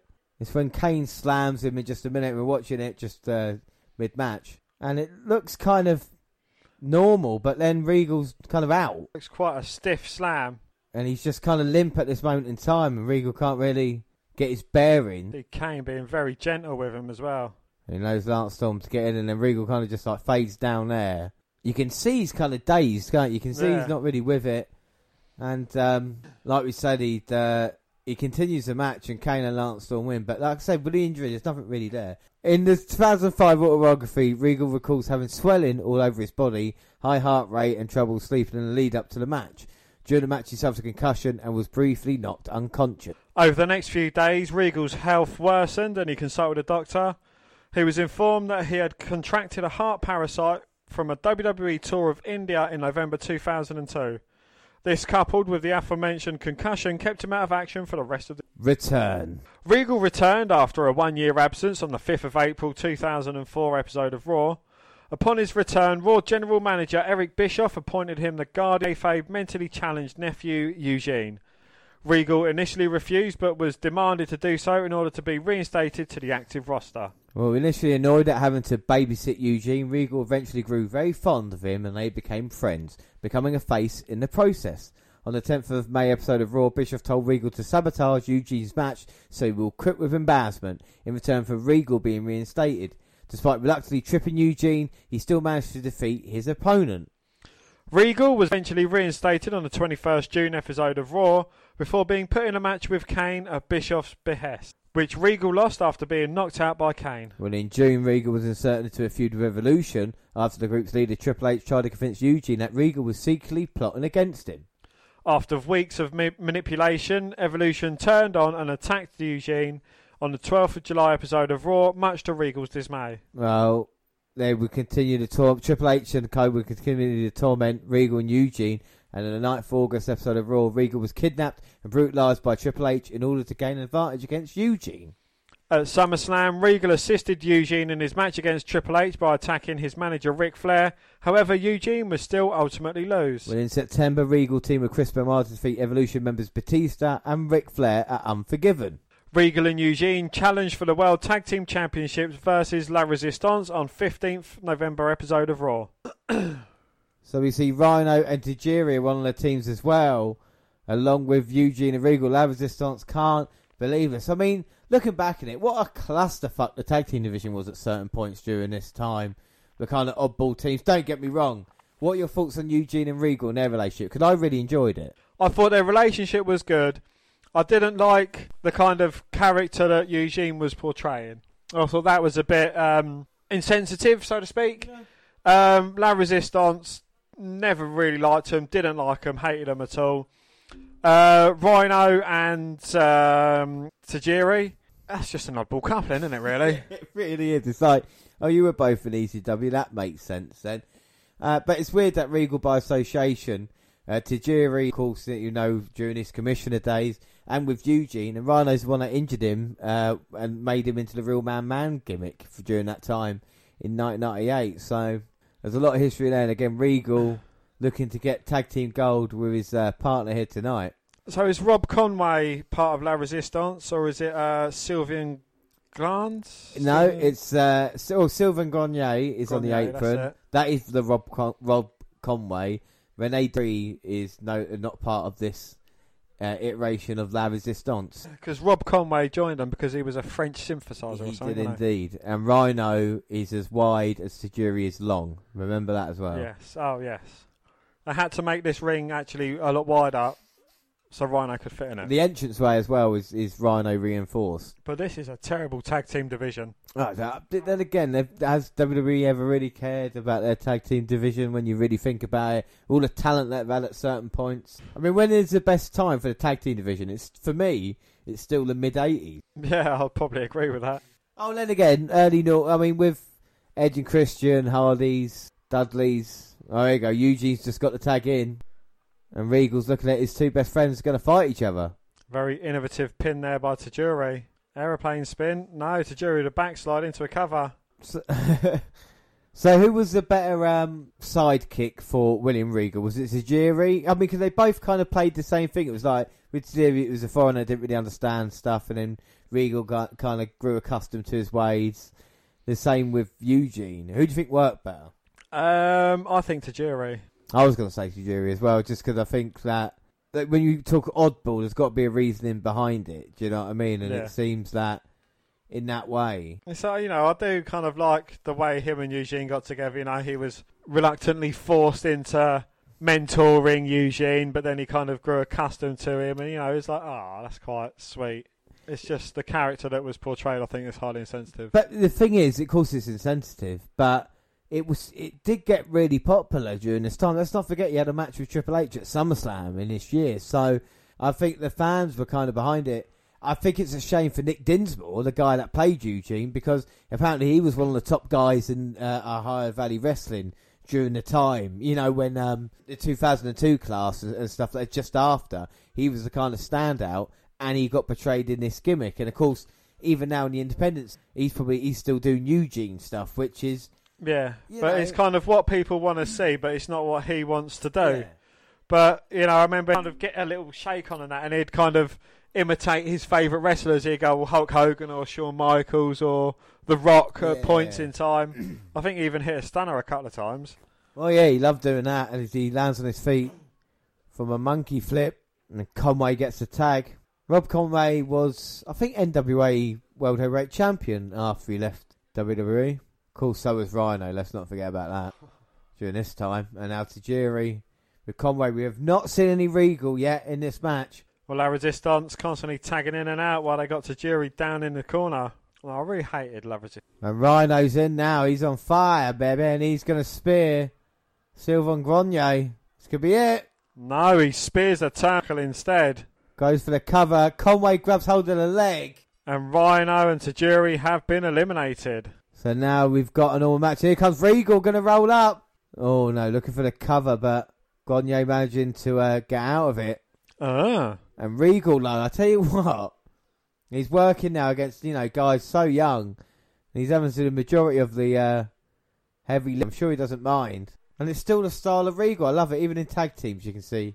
Absolutely, yeah. Um, I, that's one thing I do admire about him. He doesn't change things up. He doesn't kind of go too far away from his wheelhouse. He's always got everything, you know, things to back up. Uh oh. And Eugene now, we've seen this before. Exciting up, but then he gets his legs swept. And Regal now talks to the referee as La Resistance. Double teaming Eugene. The worst double team imaginable as well. A front and back clothesline. Eugene though, gets uh, shoulder up as he's getting worked on. and look at Regal on the apron now, getting into it. Wanting an attack from Eugene has been beaten up these past few minutes. Eugene doing his best to fight back. Regal gets knocked off the apron. This is kind of enticing him to get back in. Eugene managed back. Oh. Rock bottom. And now that gives Eugene a chance to get to Regal, who we don't really see face Regal. We've seen a lot of heel Regal on here. Uh, but face Regal, I think definitely works. I think fans can get behind him. There's something likeable about Regal that doesn't always show. Absolutely, yeah. I think that is uh, very much the case with Regal. And he gets a tag and he's on fire, baby. Has he got England written on the back of his shirt? Yeah. Yeah. Brilliant. And a huge back elbow and a suplex there to Conway. But Grenier, oh, they're going to look to double team. Oh! Well, no, it backfires as Regal moves out of the way from the uh, the flag prod to the midsection. Oh, a huge knee by Regal. Go for the cover. No, wait a minute. Regal wants Eugene to get it. Are you going to see the Eugene's elbow? And here he comes. Boom. Hits it. In the cover. One, two, three. And there you go, Eugene and William Regal are your new tag team champions. Dan, what are your thoughts on that? Um, the match was quite awful, to be honest. Um, you know, I, I'm not a fan of La Resistance. I'm not a fan of the Eugene character. Uh, Rhino and Tajiri, I think they was kind of eliminated a bit moronically as well. Um, nah. But a feel good moment. The fans popped hard, and Regal celebrations again with Eugene are absolutely brilliant, and it's nice to see here. And hopefully, they can have a nice, successful run. Well, however, at New Year's Revolution on the 9th of January 2005, Eugene injured himself during their tag title defence against Christian and Tyson Tomko. Although they, although they successfully retained the titles, Eugene would be out of action for over six months. Well, this ultimately cost them the Tag Team Championship as Regal lost the titles back to La Resistance on the 16th of January house show in Winnipeg, Canada, when announced a Jonathan Coachman as Eugene's replacement. On the 7th of February episode of Raw, Regal teamed with former tag partner Tajiri to reclaim the titles. Well, on the following week's Raw, Regal and Tajiri faced La Resistance in a rematch for the titles, which they won. And during March and April, Regal and Tajiri defended the titles successfully against the likes of La Resistance multiple times, Maven and Simon Dean, Hurricane and Rosie, and the Heartthrobs. This would lead to a tag team turmoil match involving the aforementioned teams at Backlash on the 1st of May. Regal and Tajiri were eliminated by La Resistance, who in turn were eliminated by Hurricane and Rosie, who became the new tag team champions. But Regal and Tajiri appeared at ECW's One Night Stand as anti-ECW Crusaders, led by Eric Bischoff. At the end of the show, Regal and other Crusaders would engage in a brawl with ECW alumni led by Stone Cold Steve Austin, in which the Crusaders were soundly beaten. Stuck in lower mid card. Well, on the 3rd of June, Regal was sent to SmackDown as part of an 11-person trade during the draft. His first full match as part of the roster was a loss to Chris Benoit in a catch wrestling match on the 16th of July episode of Velocity. Well, Paul Burchill interfered to aid his countryman. Regal went on to take Burchill under his wing and tag him on the hunt for the Tag Team Championships. But the team's biggest exposure was a loss in a handicap match against Bobby Lashley at Armageddon. On the 3rd of February 2006 episode of SmackDown, Regal and Burchill split, with Burchill becoming a pirate and started a rivalry with former teammate Regal, who tried to convince Burchill to return to his ruthless ways. Regal lost to Burchill in his first match as a pirate. yes, right, as a pirate. Regal lost a rematch against Burchill with a match stipulation that Regal would have to dress like a buxom wench if he lost. Lady Regal, as SmackDown announcer jokingly referred to him, had to dress up like this until Burchill lost the match. This ended after Burchill abandoned him during a tag team loss to the Gymini. King's Court. Well, soon after Booker T became King Booker after being King of the Ring, Regal joined King Booker's court by playing the role of a town crier. Regal was knighted by King Booker and was given the title of Sir. Well, at No Mercy, Regal lost to returning Chris Benoit, resulting in his turning his back on the court afterwards by knocking down King Booker, punched to the face after Booker slapped him and called him useless. During the broadcast, Regal was involved in a backstage segment with Vito, in which he accidentally exposed his penis just for a brief second. Twelve days after No Mercy, Regal stated that while he had once been off the world's being one of the world's greatest wrestlers, he has since become a doormat for other SmackDown wrestlers. He referred to being dressed as a buxom wench for a pirate, the aforementioned locker room incident with Vito, and being knighted by a false king as examples. Well, after announcing he was finished being a whipping boy, he introduced his old tag team partner Dave Taylor, and the two went on to easily defeat the team of Scotty Hottie and Funaki. Though the pair reformed a previous tag team, they did not reuse the Blue Bloods gimmick and instead portrayed themselves as sadistic fighters. However, the team was quickly put into jeopardy in their second match together when Taylor suffered a torn meniscus in his left knee, leaving him injured. Well, Taylor took a more relaxed role for a couple of weeks as cornerman for Regal, and only wrestled in a few short house show matches. Taylor quickly healed from his injury and the pair feuded with WWE Tag Team Champions Paul London and Brian Kendrick.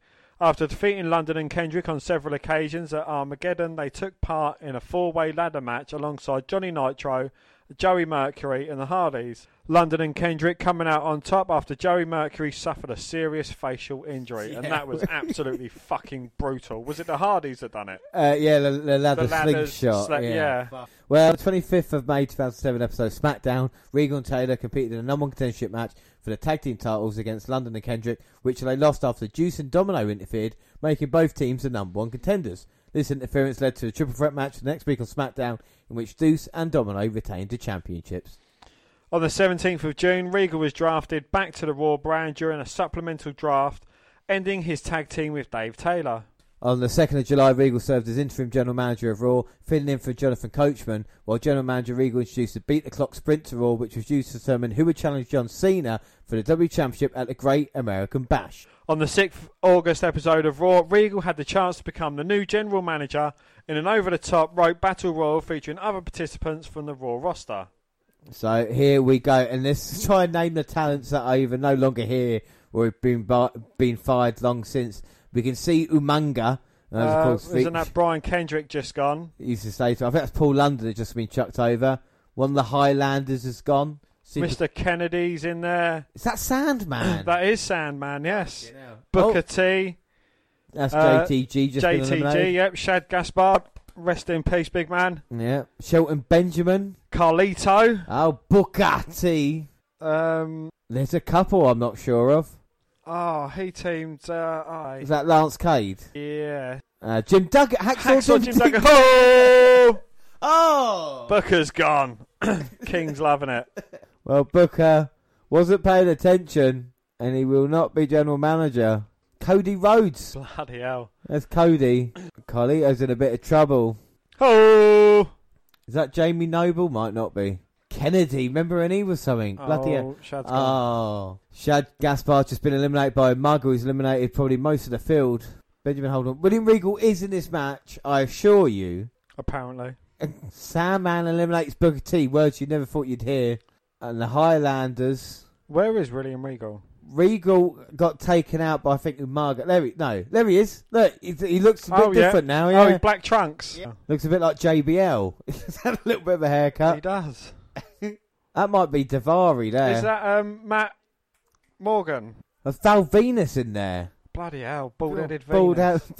bald-headed Venis. Who'd have thought that? I think that is Lance Cade down there. Oh, Trevor Murdoch. Oh, and Umaga there hitting the ring post. And Brian Kendrick trying to do the impossible and eliminate him. Well, a lot of competitors surround him and trying their luck to eliminate Umaga. And they got him now. There must be at least eight wrestlers there. At least 12 people trying to help eliminate him. In Mr. Kennedy! No, Kennedy's actually attacking everybody else. May- maybe he likes Umaga for reasons yet determined. And Cody Rhodes, we've well, we've seen, we've heard Dusty, we've seen Goldust. Of course, we've got to see Cody in this podcast. And oh no, Right, where has William Regal gone now? hang on a minute. Generic Highlander leaves. Um, Lance Cade gets planted. Regal, I cannot see at this moment. Oh, Kendrick nearly went. He held on. Uh, Cade, I think, has gone now. Here we go.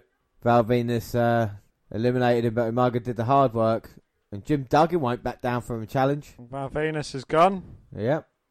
And that's what Samoan Spike will do for you. And the is definitely the favourite. And I mean, imagine being General Manager who Umaga. What kind of rules would make? Well, Sandman's in there to his credit. They, they missed a trick when they didn't team up Sandman and Mr. Kennedy, the Bleach Blonde Boys. They're not that, that not their natural colour then. Um, I would say no. Oh! Umaga's just eliminated himself, taking out Brian Kendrick Well, I don't think he meant to do that, and he snapped. And Kennedy's gone. by Hacksaw Jim Duggan. Oh my goodness. Jim Duggan. Uh oh. And now Brian Kendrick. Is going to die what you of you. That's what where is get. William Regal? William Regal is on sabbatical during this match. And now Carlito and Benjamin going to get rid of Duggan. Oh, there's Regal. There, we just see the top of his head. Oh. Oh, All right, we're left with five guys. 'cause We know Regal's in because this is the Regal special. And Carlito, Benjamin, Sandman, and Cody.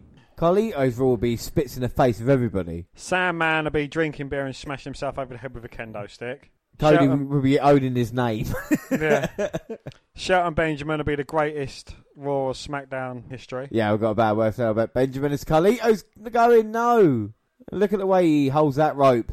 Okay, what, Benjamin, what he's wearing there is really cool.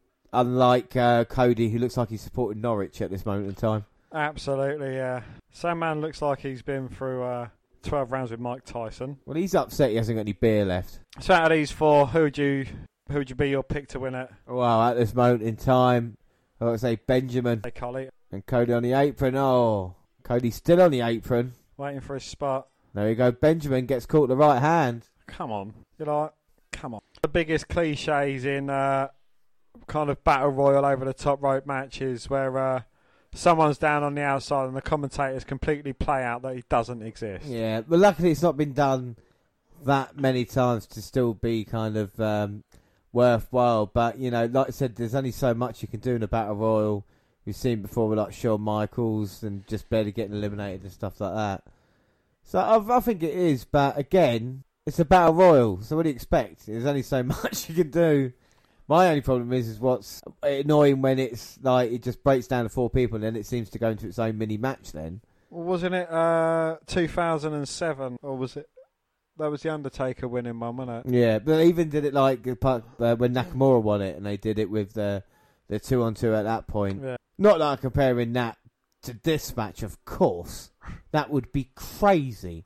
Ludicrous. But what would either of these four do being general manager? I don't get. No, I mean, I know it's opportunity, but oh, Cody, there he goes there, but skins the cat.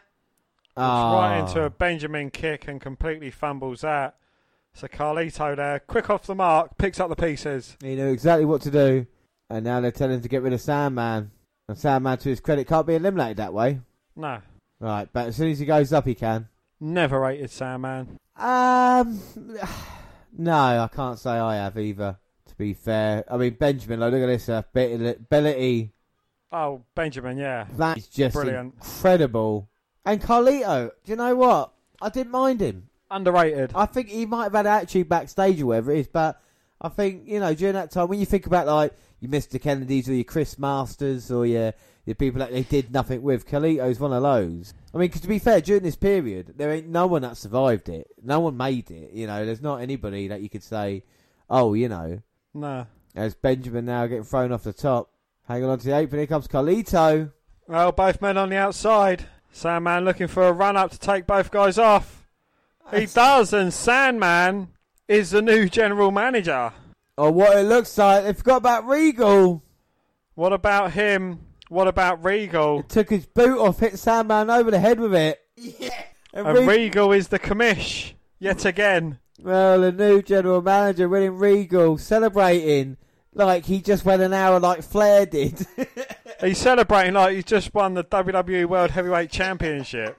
Regal, for the celebration alone, means. And new general manager. well, I tell you what, it just shows you what it means to him, and he sells it again. Does good old William Regal. Well, he began incorporating game shows into Raw while general manager. On the 3rd of September episode of Raw, Regal was attacked by WWE Champion John Cena in retaliation for rewarding Randy Orton with a WWE title shot after Orton had kicked John Cena's father in the head the previous week. Return of the King. Regal was missing from Raw's programming for one month due to this return by siding with Vince McMahon. Return of the King. Regal was scheduled to compete against Hornswoggle that night with Mr. McMahon at ringside. McMahon tossed Regal some brass knuckles during the match and encouraged him to use them on Hornswoggle, but he let Hornswoggle go and left the ring. During the Flair versus Triple H match, Triple H was about to pin Flair for the win when Regal punched Flair in the face with the brass knuckles. This gave Flair the win by disqualification, ensuring that he could continue to wrestle and that Triple H would not be part of the Royal Rumble. As a result of Regal's actions towards Triple H, the following week on Raw Roulette, he lost a first blood match to Triple H after several right hands to Regal's forehead. A few weeks later, Regal made the Raw Elimination Chamber match for No Way Out. He later faced Randy Orton in a match during the European tour to try and teach him re- some respect. Following week, Regal was in the 2008 King of the Ring tournament on a special three-hour Raw. So this is April 21st, 2008. The King of the Ring tournament is going to take uh, across Monday Night Raw here tonight, and we're going to get first round action. And Finlay is supposed to compete, but he's uh, doesn't look like it's going to happen. And Regal making his way down, and this is a more serious Regal, and he's ready for action here tonight. We've just announced his first match in the King of the Ring tournament, and it's going to be Hornswoggle. Little horny. Well, Hornswoggle helping Finlay, and of course these two men have had a history in the past. And now uh, Finlay has adopted Hornswoggle. Regal, don't you dare! Regal, he's got Hornswoggle. And we talk about a man who can wrestle anybody, no matter what size. Already we see him knee one little person. he doesn't like him. Yeah, obviously. The bell's going to ring, and Hornswoggle is in all sorts of trouble. Then we've seen Regal go against uh, Hornswoggle's kayfabe daddy in a parking lot brawl on WCW. And now Regal's chance, and he's going to take it seriously. He knows what it means. Oh my God! A running crossbody into the littlest Regal stretch in the world. Oh, An that's it. immediate tap from Hornswoggle. Come on. Well, Hornswoggle is out, and come on, that is just not right. Regal wins, and this wasn't. Uh, come on now, come on. Well, we'll move forward to the semi-final, and it's Regal going to come back out for action against Finlay in this one, and uh, the semi-finals action. I'll tell you what, Chris Jericho versus CM Punk is the other semi-final, which is not a bad one. Nah. And the winner of that will face, uh, will CM Punk one, and will face the winner of this matchup. So William Regal in action right now. Semi-finals. Against a man we see face in a parking lot brawl, what, 10 years ago? Ten years ago, and you think about the history they've got since then. But we know Finlay is not 100%. We know that much so far. And William Regal had, what, a 10 second match? If that, yeah. So he's going to be fully, fre- uh, fully fresh. But James, there's not a lot of things people know about Finlay, but his name is Finlay and he loves to fight. But Finlay's going to be there with fire in his eyes after seeing what his son went through. And we see as well after his victory, Regal with a cheap shot. But when is Regal? It's one thing we love about him. He's never been scared to hit a cheap shot in his life. No, not at all. And um, if you've got a weakness, he knows exactly where to attack. Without a doubt. So we go semi-finals with the King of the Ring. And Finlay's made a mistake by putting a bandage around that left knee. Well, we've seen it with what Ricky Steamboat. We've seen it with Al Snow, and now we've seen it with Finlay. You don't do that with a shark in the water. That is William Regal, and this Regal style, he's changed up a little bit. He's not the kind of, is a bit more like you said, a shark that smells blood in the water about him, which I like. You know, with Regal, aggressive side.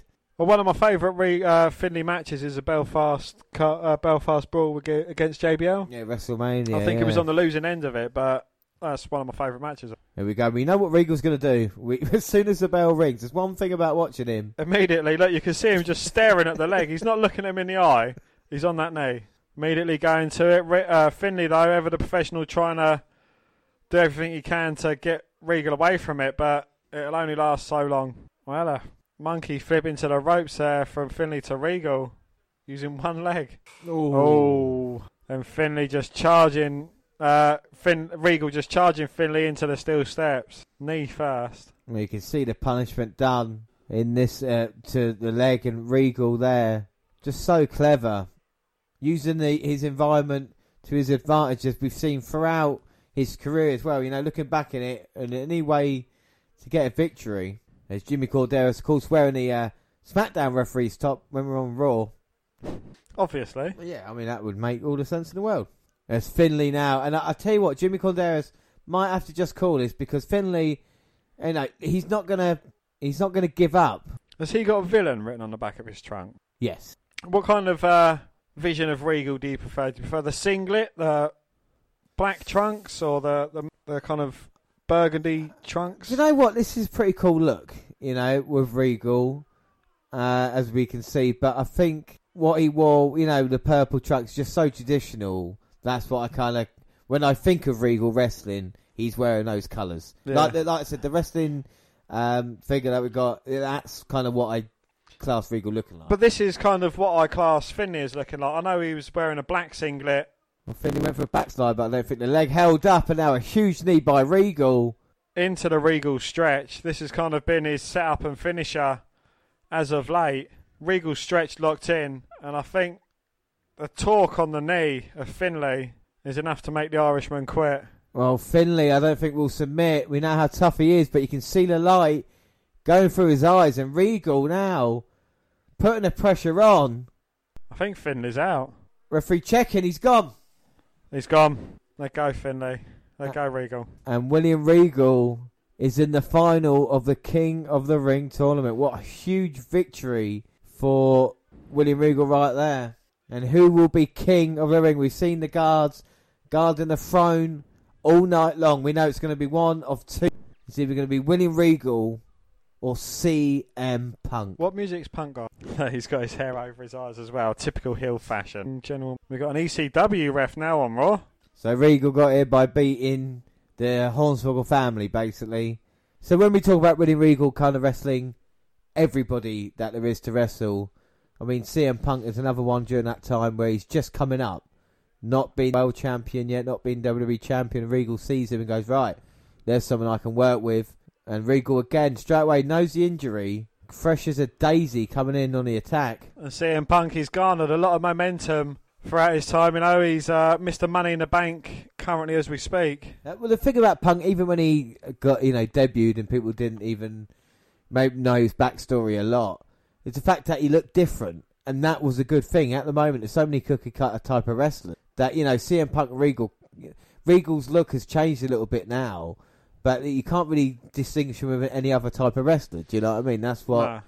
the the character as well has been unique, and uh, Regal's kind of aggressive nature in this. Regal certainly has got the power as well. It's one of the things we've seen kind of everything from Regal. Do you know what I mean? We've we've seen the uh, the, the, the kind of you know the cocky snobberish whatever it is. We've seen the kind of goofy face with Eugene and that kind of you know with his tag team title run.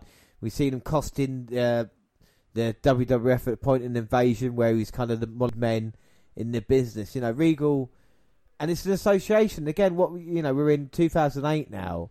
And it means that for that amount of time, you know, 14 years, and my maths is terrible, 16 years, he's been around the business uh, in the limelight, week in, week out, you know, again, on Raw, wrestling like he has been on Nitro or wherever it has been. Well, this is his third match of the night. And Regal, in great shape as he's looking to just hurt CM Punk, and he's stretching him out, and of course CM Punk and Regal face each other off when we did our CM Punk special over the Intercontinental Championship, which is a hell of a match. And the look of like the the look on Regal's face, it's like he genuinely wants to hurt you. it's like he's looks like he's putting everything over as well. And do you think you know wrestlers like CM Punk here coming up? He's like, I actually want to face Regal. I think this is, you know, I, I have a lot of respect for William Regal, what he's done to the business, and uh, yeah, you know, this this is a match that I want. Without a doubt, you know, and the great thing as well is Regal said, well, okay, what's your ideas? And fucking lay it into me as well. Don't hold back. You know, you might be new guys in the business, but let's make it look as real as possible. And there's always been a sense of realism to Regal no matter what he's been doing, you know, even the kind of every little uh, nuance that he does. Well, you know, we've been saying throughout this that Regal's faced all different types of technical character, but we've seen him face a little person and a Belfast brawler and a technical mastermind in CM Punk in one night. yeah, yeah. So it's a guy who can do, like I said, Regal has proven to do it all. And that's the thing. Is it a shame that he maybe never had a run as a uh, colour top? But this is kind of close to he came. There's a huge need to Punk. Trying to lock him up in a Regal stretch. Well, Punk tried the GTS but got caught now. And Regal knows. And this is against the man who is literally one cash in away from becoming world heavyweight champion. And he's got it in. He's got the Regal stretch. We've seen him use it throughout his career. We've seen him use it tonight three times. Well, he's won. Or He's won. twice. He's won the Yeah. quarter semi-finals. And now the final with that patented knee to the back The first time and the CM Regal stretch. The first time CM Punk has submitted in WWE, and Willie Regal's a man to get the job done, and he becomes the new king of the ring, and he looks like a kid. And this is a Regal I could really get behind. Dan, what are your thoughts? Yeah, absolutely. I mean, um, you know, not only has he made a statement by becoming king of the ring, but he's also made a statement by pinning potentially the next world champion And Regal's looked great during this whole tournament as well. Yeah, the matches might not have been kind of really, really long, but they, they told the story, you know, and it's Regal who took advantage of all three opponents to get the victory and become king. Yeah, he seized the opportunity. He kind of knew where they was injured, what was up with them, and uh, the amount of torment they'd gone through through their matches. And yeah, you know, picked up the inevitable victories. Well, Regal's coronation ceremony the next week was interrupted by the returning Mr. Kennedy. A few weeks later, Regal lost the loser gets fired match to Mr. Kennedy, after which Regal was kayfabe forced to leave WWE. In reality, Regal was suspended on the 20th of May for 60 days for his second violation of the company's substance abuse and drug testing policy. Well, on the 28th of July, Regal returned from his suspension as a free agent during an episode of Raw where he defeated by then World Heavyweight Champion CM Punk. And on an amazing date episode, 3rd of November of Raw, Regal had the chance to challenge for the Intercontinental Championship. which he got, and then the next week in Manchester. So this is Manchester, November 10th. So where's Manchester? It's in Manchester's England, England, and he's uh, Regal is back home. We're going to face Santino Marella for the Intercontinental Championship, and again, completely out there character. And in 2009, and of course, in Manchester, and Beth Phoenix won the title for Santino. The Honka Perfect Bounty Meter. So it was 123 weeks that the Mountie Perfect and Honky Tonk held the title. And Santino is currently at 13 weeks. I mean, Santino was quite a funny character in his way. So only two more years and Santino will match the record. Well, Santino champion, so I mean, that is an achievement in its own right. Absolutely. Oh, boo! Santino says for the best country in Europe, Italy. And Regal getting a pop here coming out in England. And of course, 2008 King of the Ring alongside Layla, who went on to become Divas champion as well, part of Lay Cool. Nothing to do with Lay Resistance. And again, winning Regal here in Manchester after all this time. Going to fight for the Intercontinental Championship, the title he's held, of course, and beat Edge for. I mean, think about all his accomplishments, what he's done in WCW. WWE has now eclipsed it, but the Intercontinental Championship again would be the the cherry on top of the cake. Regal's cool though, isn't he? Uh, There's something Yeah.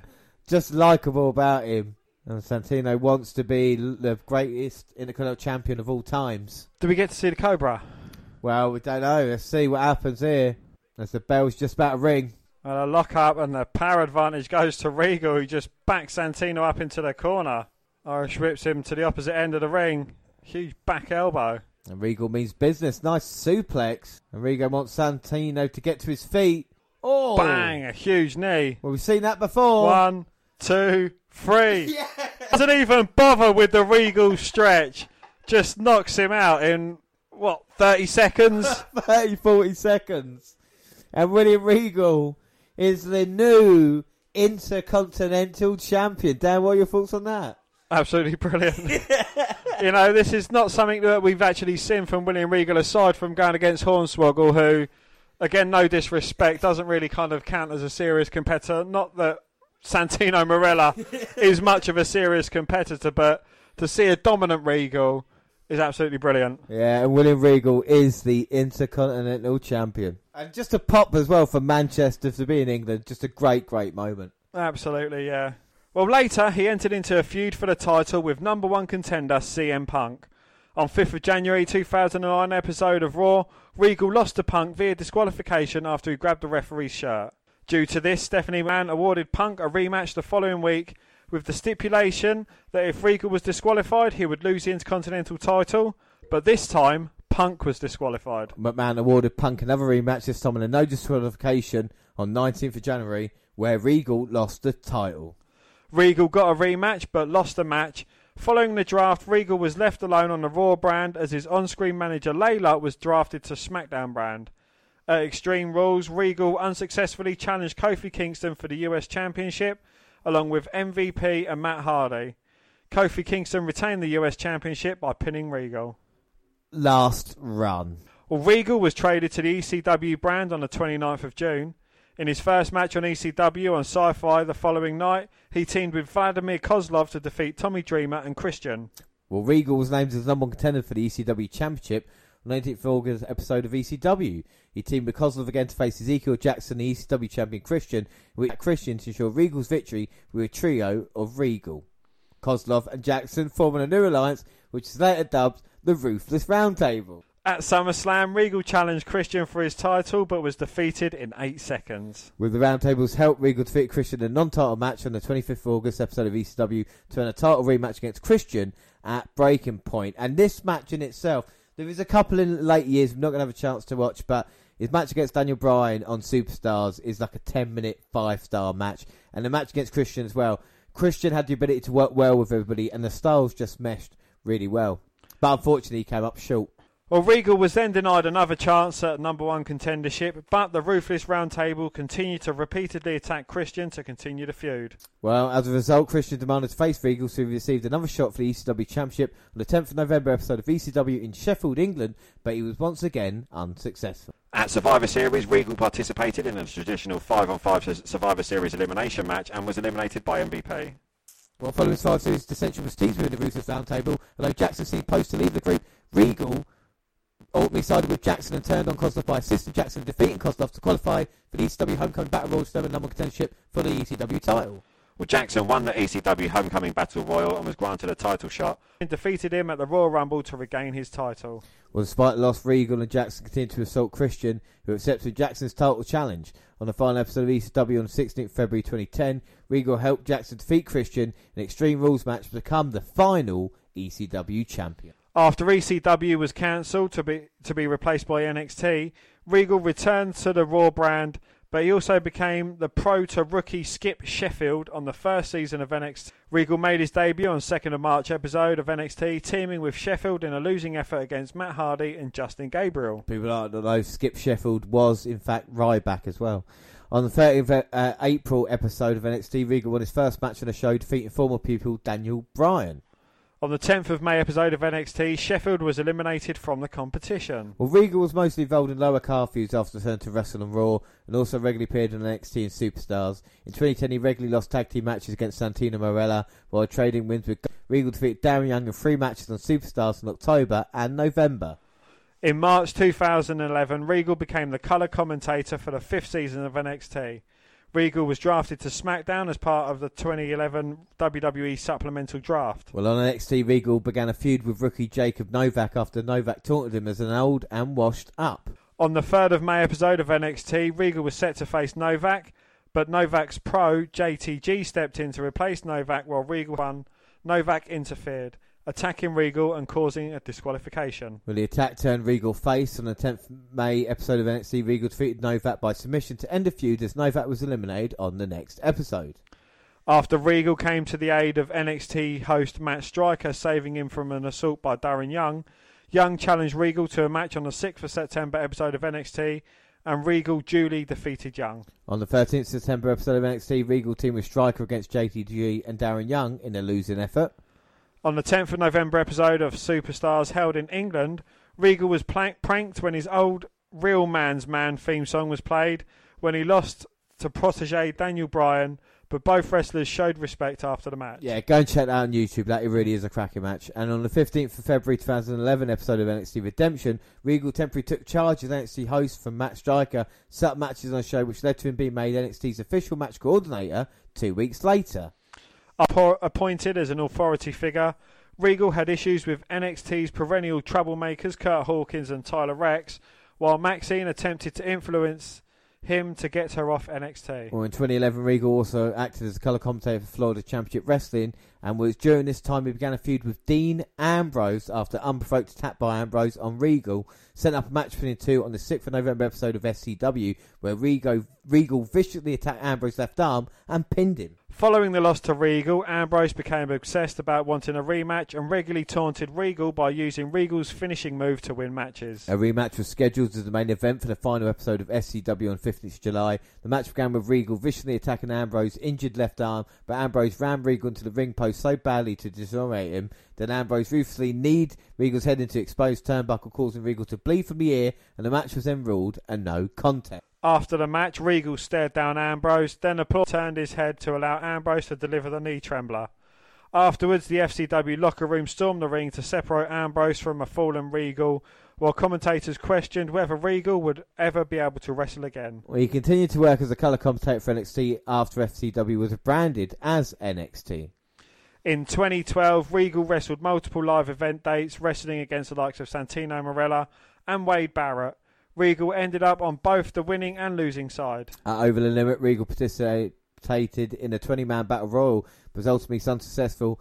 In late 2012, Regal played the role of Sheamus' friend in Sheamus' rivalry against Big Show, where he was repeatedly attacked by Show. Regal was featured on 6th November episode of SmackDown in Birmingham, England, in which Regal teamed with Sheamus in a loss to Big Show and Wade Barrett.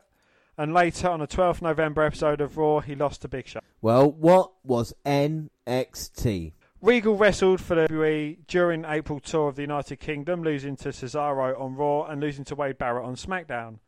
On the 1st of December, Regal defeated Ace Steel in a match for World League Wrestling in Eldon, Missouri. Well, Regal will later make a surprise appearance on the 17th of June 2013 episode of Raw, where he challenged Cesaro to a match in which he was defeated. On the 5th of December, Regal started a feud with his former disciple Cassius Ohno when he saved Tyson Kidd from an assault by Ohno and Leo Kruger. Well, we saved Derrick Bateman from Ohno's post-match attack. Ohno confronted Regal, who punched him. The next week, Regal apologised to Ohno. In reply, Cassius stated that he had followed in Regal's footsteps to arrive in WWE, but that Regal's whole career had no legacy, leading to Regal punching Ohno again.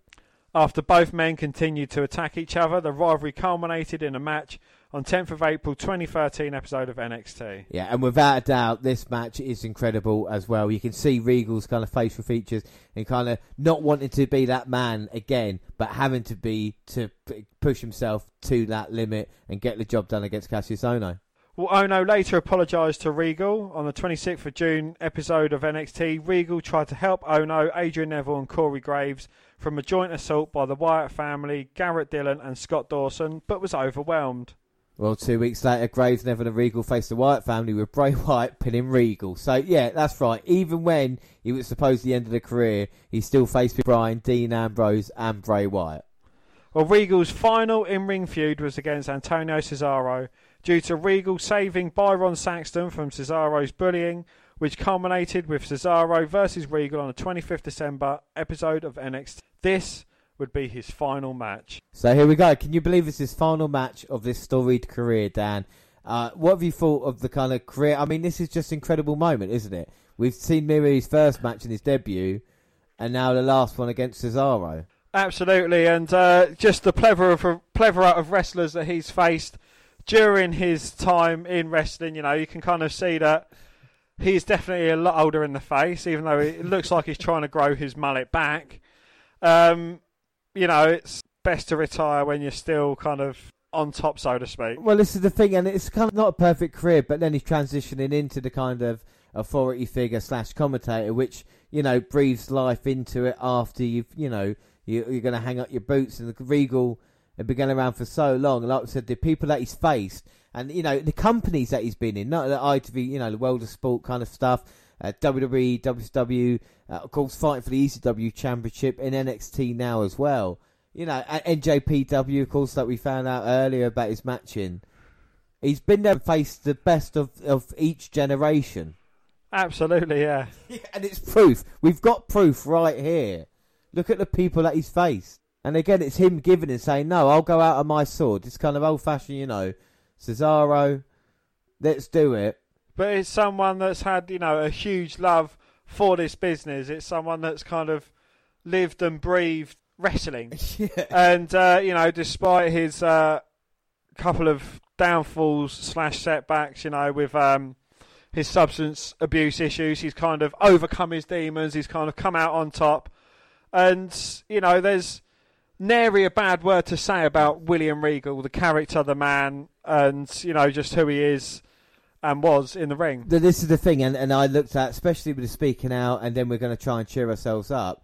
You know, the, the thing is about it is that there's not. William Regal, his personal life is his personal life. He keeps to himself. There's not a lot we know about him in that way. What we do know is his love of professional wrestling, and it comes out. And there's not been one time during this whole kind of show or podcast that I felt bored or repetitive to see Regal. I could watch him for longer. I'm thinking about, oh, we should do another one one day with more matches involved as well, because that is what he's brought to it. It's an incredible career, you know.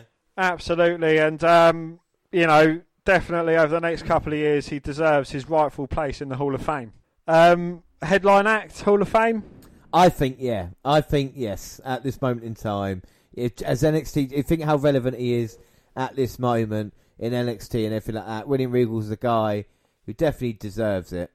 especially you know with everything that he's done for his career, even towards the end, you know, putting over characters like Dean Ambrose, Cesaro, um, Bray Wyatt, just everything. Yeah. so just go back to the Hall of Fame, especially if uh, WrestleMania is in England. Then Regal being headline would make perfect sense. Oh fuck yeah! that is just a great point. But who would induct him into the Hall of Fame? Wow. Would it be Triple H, the common one of the early Yeah, members of the Blue be. Bloods? We've seen Finlay, of course, Dave Taylor. the so- association with him. Even someone like you know out of the box thing. JR? Jr. Maybe who's been in association. CM Punk might want to come back and do that. You know, saying this is what you've done for me. Cesaro last match. Exactly. There's so many uh, choices. Maybe you know he's. Do you reckon he's even grand enough to have Vince McMahon? Well, you know, Vince obviously saw something in him, you know, and like I said, all he's needed is a chance, and he's kind of have given everything that he's got. You know, people talk about the Undertaker and Triple H. William Regal is is one of those guys cut out of exactly the same mold. You know, there, there's no difference, and it's just as you'd be able to show people. Our uh, Regal with a few kind of backwards kicks as the referee was trying to get him to break. Gloating as he walked away, that caused Cesaro to come out of the corner and just clip the back of his knee. And now look, Cesaro taking a page out of Regal's book. He spotted a weakness, an opening in William Regal's uh, kind of stature and injury there, and uh, Cesaro was just targeting it. Do you think, and what do you think of uh, William Regal's kind of uh, character changes? You know what I mean? Has he have to evolve himself? You know, when you consider someone like Chris Jericho has had to drastically kind of change the character, Regal hasn't because it's been such a good character as well. You know, I think that yeah, you know, um, there's not a lot of characters that can get through their career without having to change it too drastically. I mean, once Austin found the 316 gimmick, that was kind of it for the rest of his career. Um, but then that lasted six years, so that kind of his career ended before it got stale.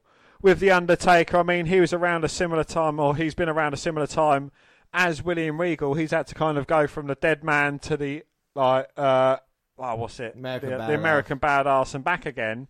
Whereas William Regal, like you know, he has adapted it, but slightly. You know, he's he's had subtle changes to it, Yeah. but his core gimmick has still been the same. Whereas you know, you've got the likes of Chris Jericho, who's been the Ayatollah of rock and roller, the goat, this, that, the other. You know, he's had while still keeping a majority of the core.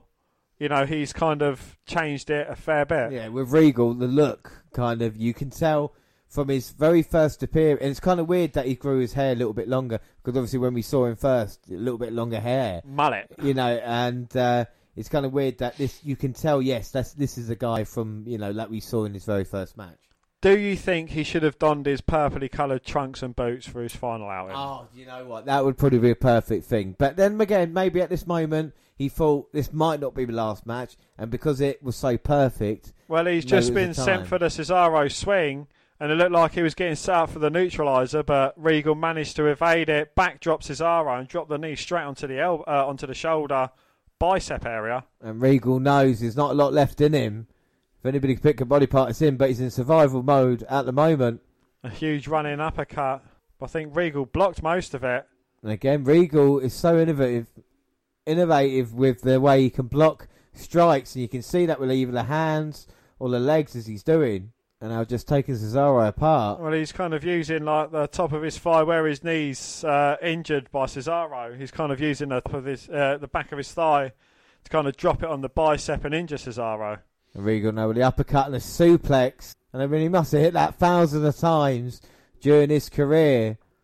And I don't think there's a, a better guy working on the body part than Regal as well. Just it's so, it, it, it's just something him makes me a better wrestler. Do you know what I mean? And it's like, and now Regal may be looking for the knee, but with all the punishment taken by Cesaro, he knows that's going to be difficult. And Cesaro with the headbutt. Well, Regal gets his knee up the second time, just completely drops Cesaro. And Regal is facing a guy in his absolute prime. And Regal, he might be a bit knocked out on his feet. Grabs the ear, Cesaro. Double underhook. But Cesaro holding it in. Well, the shake for Cesaro lifting Regal up all the way over into a cover. But Regal turning it round. Still holding on. No. Wait a minute though, with Regal is locking the legs of Cesaro. We've seen this before from him. Cesaro's a million miles away from salvation. Cesaro's so strong, not letting the arm. And this is the guy in his absolute prime now, turning round. And Cesaro's watched Regal tapes throughout his whole career, and Regal's frustrated when he knows he can't hit the knee. He's got to make sure the knees are right. Ah, Cesaro with a beautiful high drop kick straight on the button. And we've seen a bit of everything. We've seen joint manipulation with Cesaro trying to get things back in position, and now Cesaro looking to finish Regal. Well, double foot stomp to the back of the head of Regal. And Regal may be out. And it's a shame to see a career end like this, but Cesaro, is he shown maybe a little bit of remorse? Well, obviously, uh, Regal is certainly a man that all wrestlers will look up to and respect. But do you know what I'd love to see Regal do now?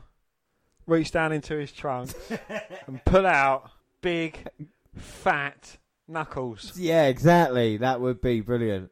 And now Cesaro picking Regal up. And there is a lot of emotion with Cesaro. Sometimes this has to happen. But Regal's definitely looking like he's out.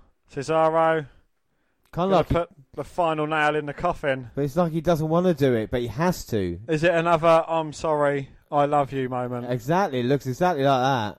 Regal has gone dead weight. And just everything catching up with him. And again, story told. We've seen a story told in every one of his matches. Indeed, you know, this is kind of Cesaro kind of feeling a bit sorry for the old dog. Don't want to take him beyond the woodshed and blow the back of his brains out with a shotgun, kind of thing.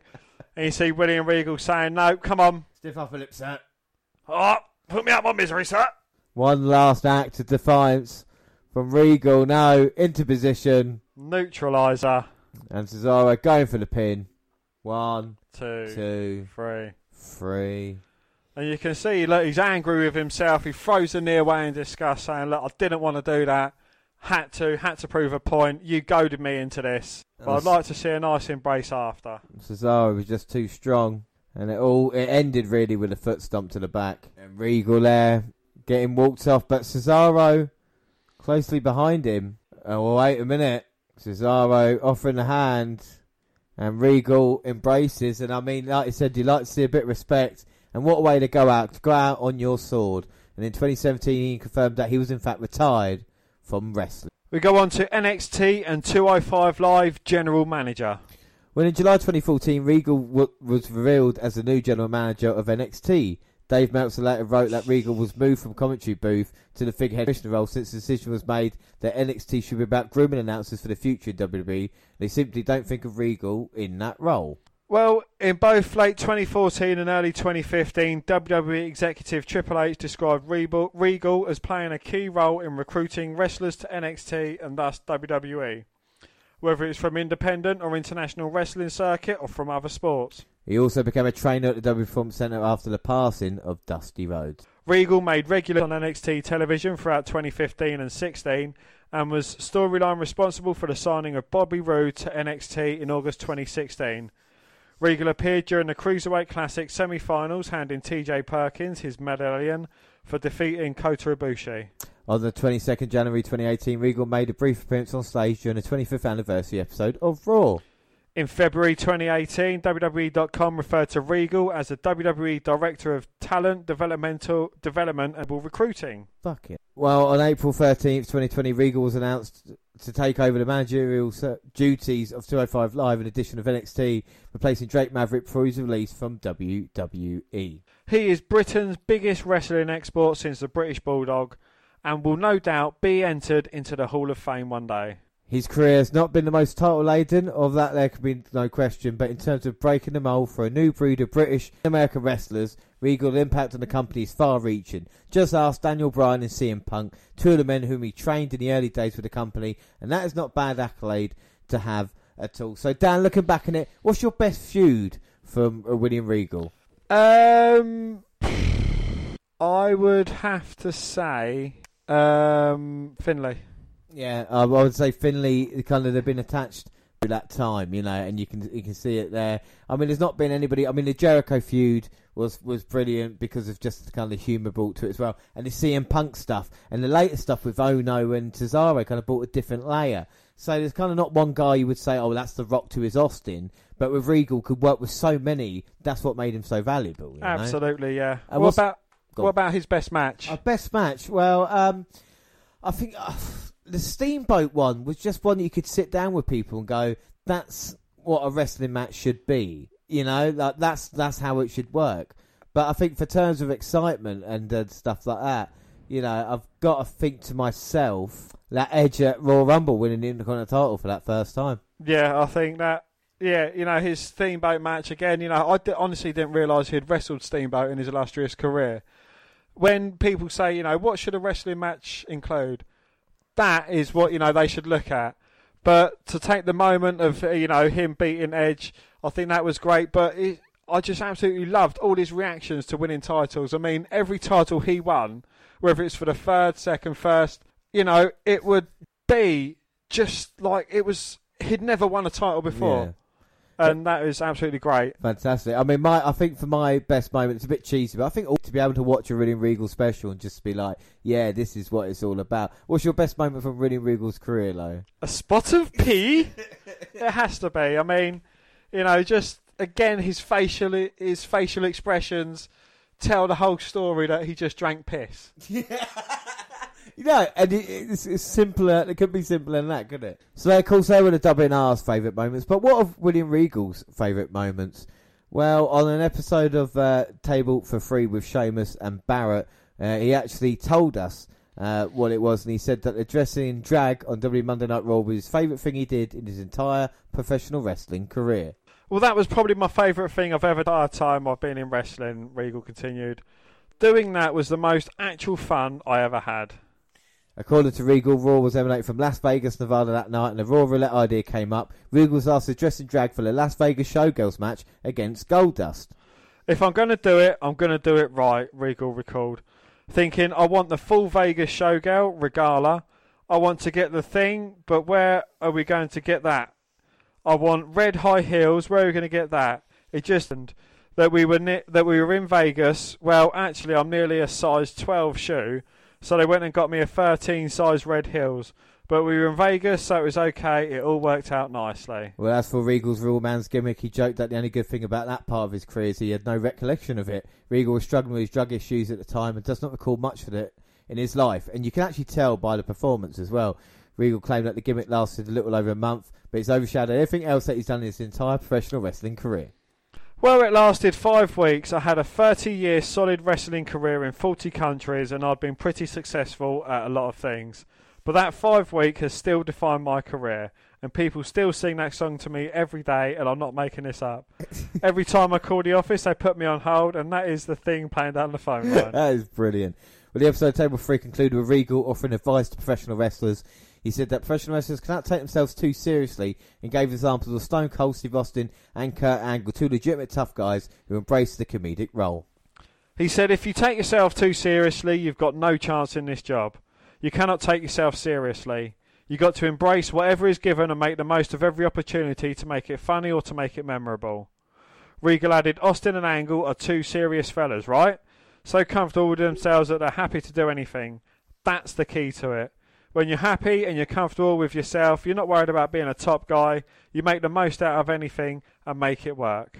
Without a doubt. So let's go to October 7th, 2002 and see William Regal's favourite moment in his career dressed up here. So here comes William Regal dressed in drag. Goldust in drag again. Another match with Goldust. It doesn't look too bad. Let's see what Regal looks like. Well, he seems a bit reluctant to come out, getting dragged out by security, and oh my, well, there's the size 13 red heels. He can barely walk in them, and his face looks an absolute picture. Goldust is loving it. Regal can't walk on heels. Again, he's not afraid to be laughed at. And he's more of a man than you'll ever be, more of a woman than you'll ever get. That's what he's, he's coming out here. So he's come. so, so he's done a five week stint as a real man's man. Yeah, and he's dressed in drag. And people actually get to him more about the real man's man gimmick as opposed to him dressing up in drag. Exactly, and that's what you got to love about William Regal. My God, what a moment there! So William Regal, we're not going to watch the entire match, but that is his favourite moment.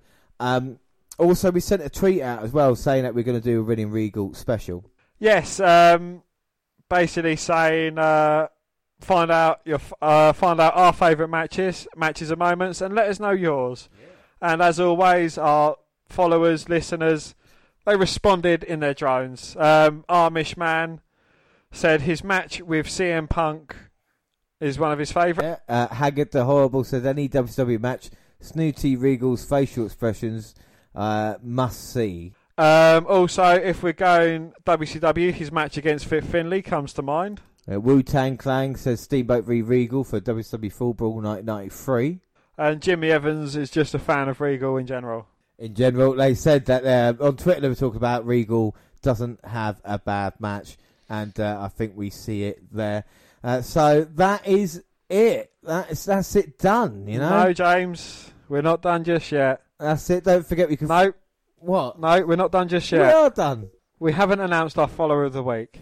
Oh right, yeah, I forgot about the follower. You're right. It's been so much excitement. Indeed, yes. But our follower of the week is Austin one zero zero one three. Austin.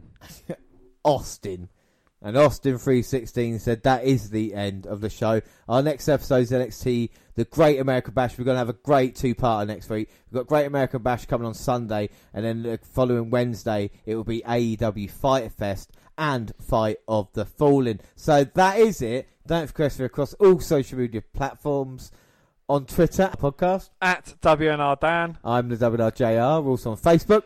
Yes, the WNR podcast on Facebook and also Instagram. Across all the Google platforms, send us an email at WNRpodcast at gmail.com. We're on YouTube, the WNR podcast. We have all the latest clips. And podcasts at the same time on YouTube as do SoundCloud. On your phone. Also Stitcher and Spreaker where we do our live shows and iTunes where you can download, subscribe, rate and review there. So that is it. And don't forget, the next episode is NXT Great American Bash. But until I have been James Rowlands and as always always joined by... Dan White. It's a fucking crack in that wall there. I can see it. Am I tripping out? That's alright. Look like a crack in the wall. Thanks for this everybody and bye. Bye.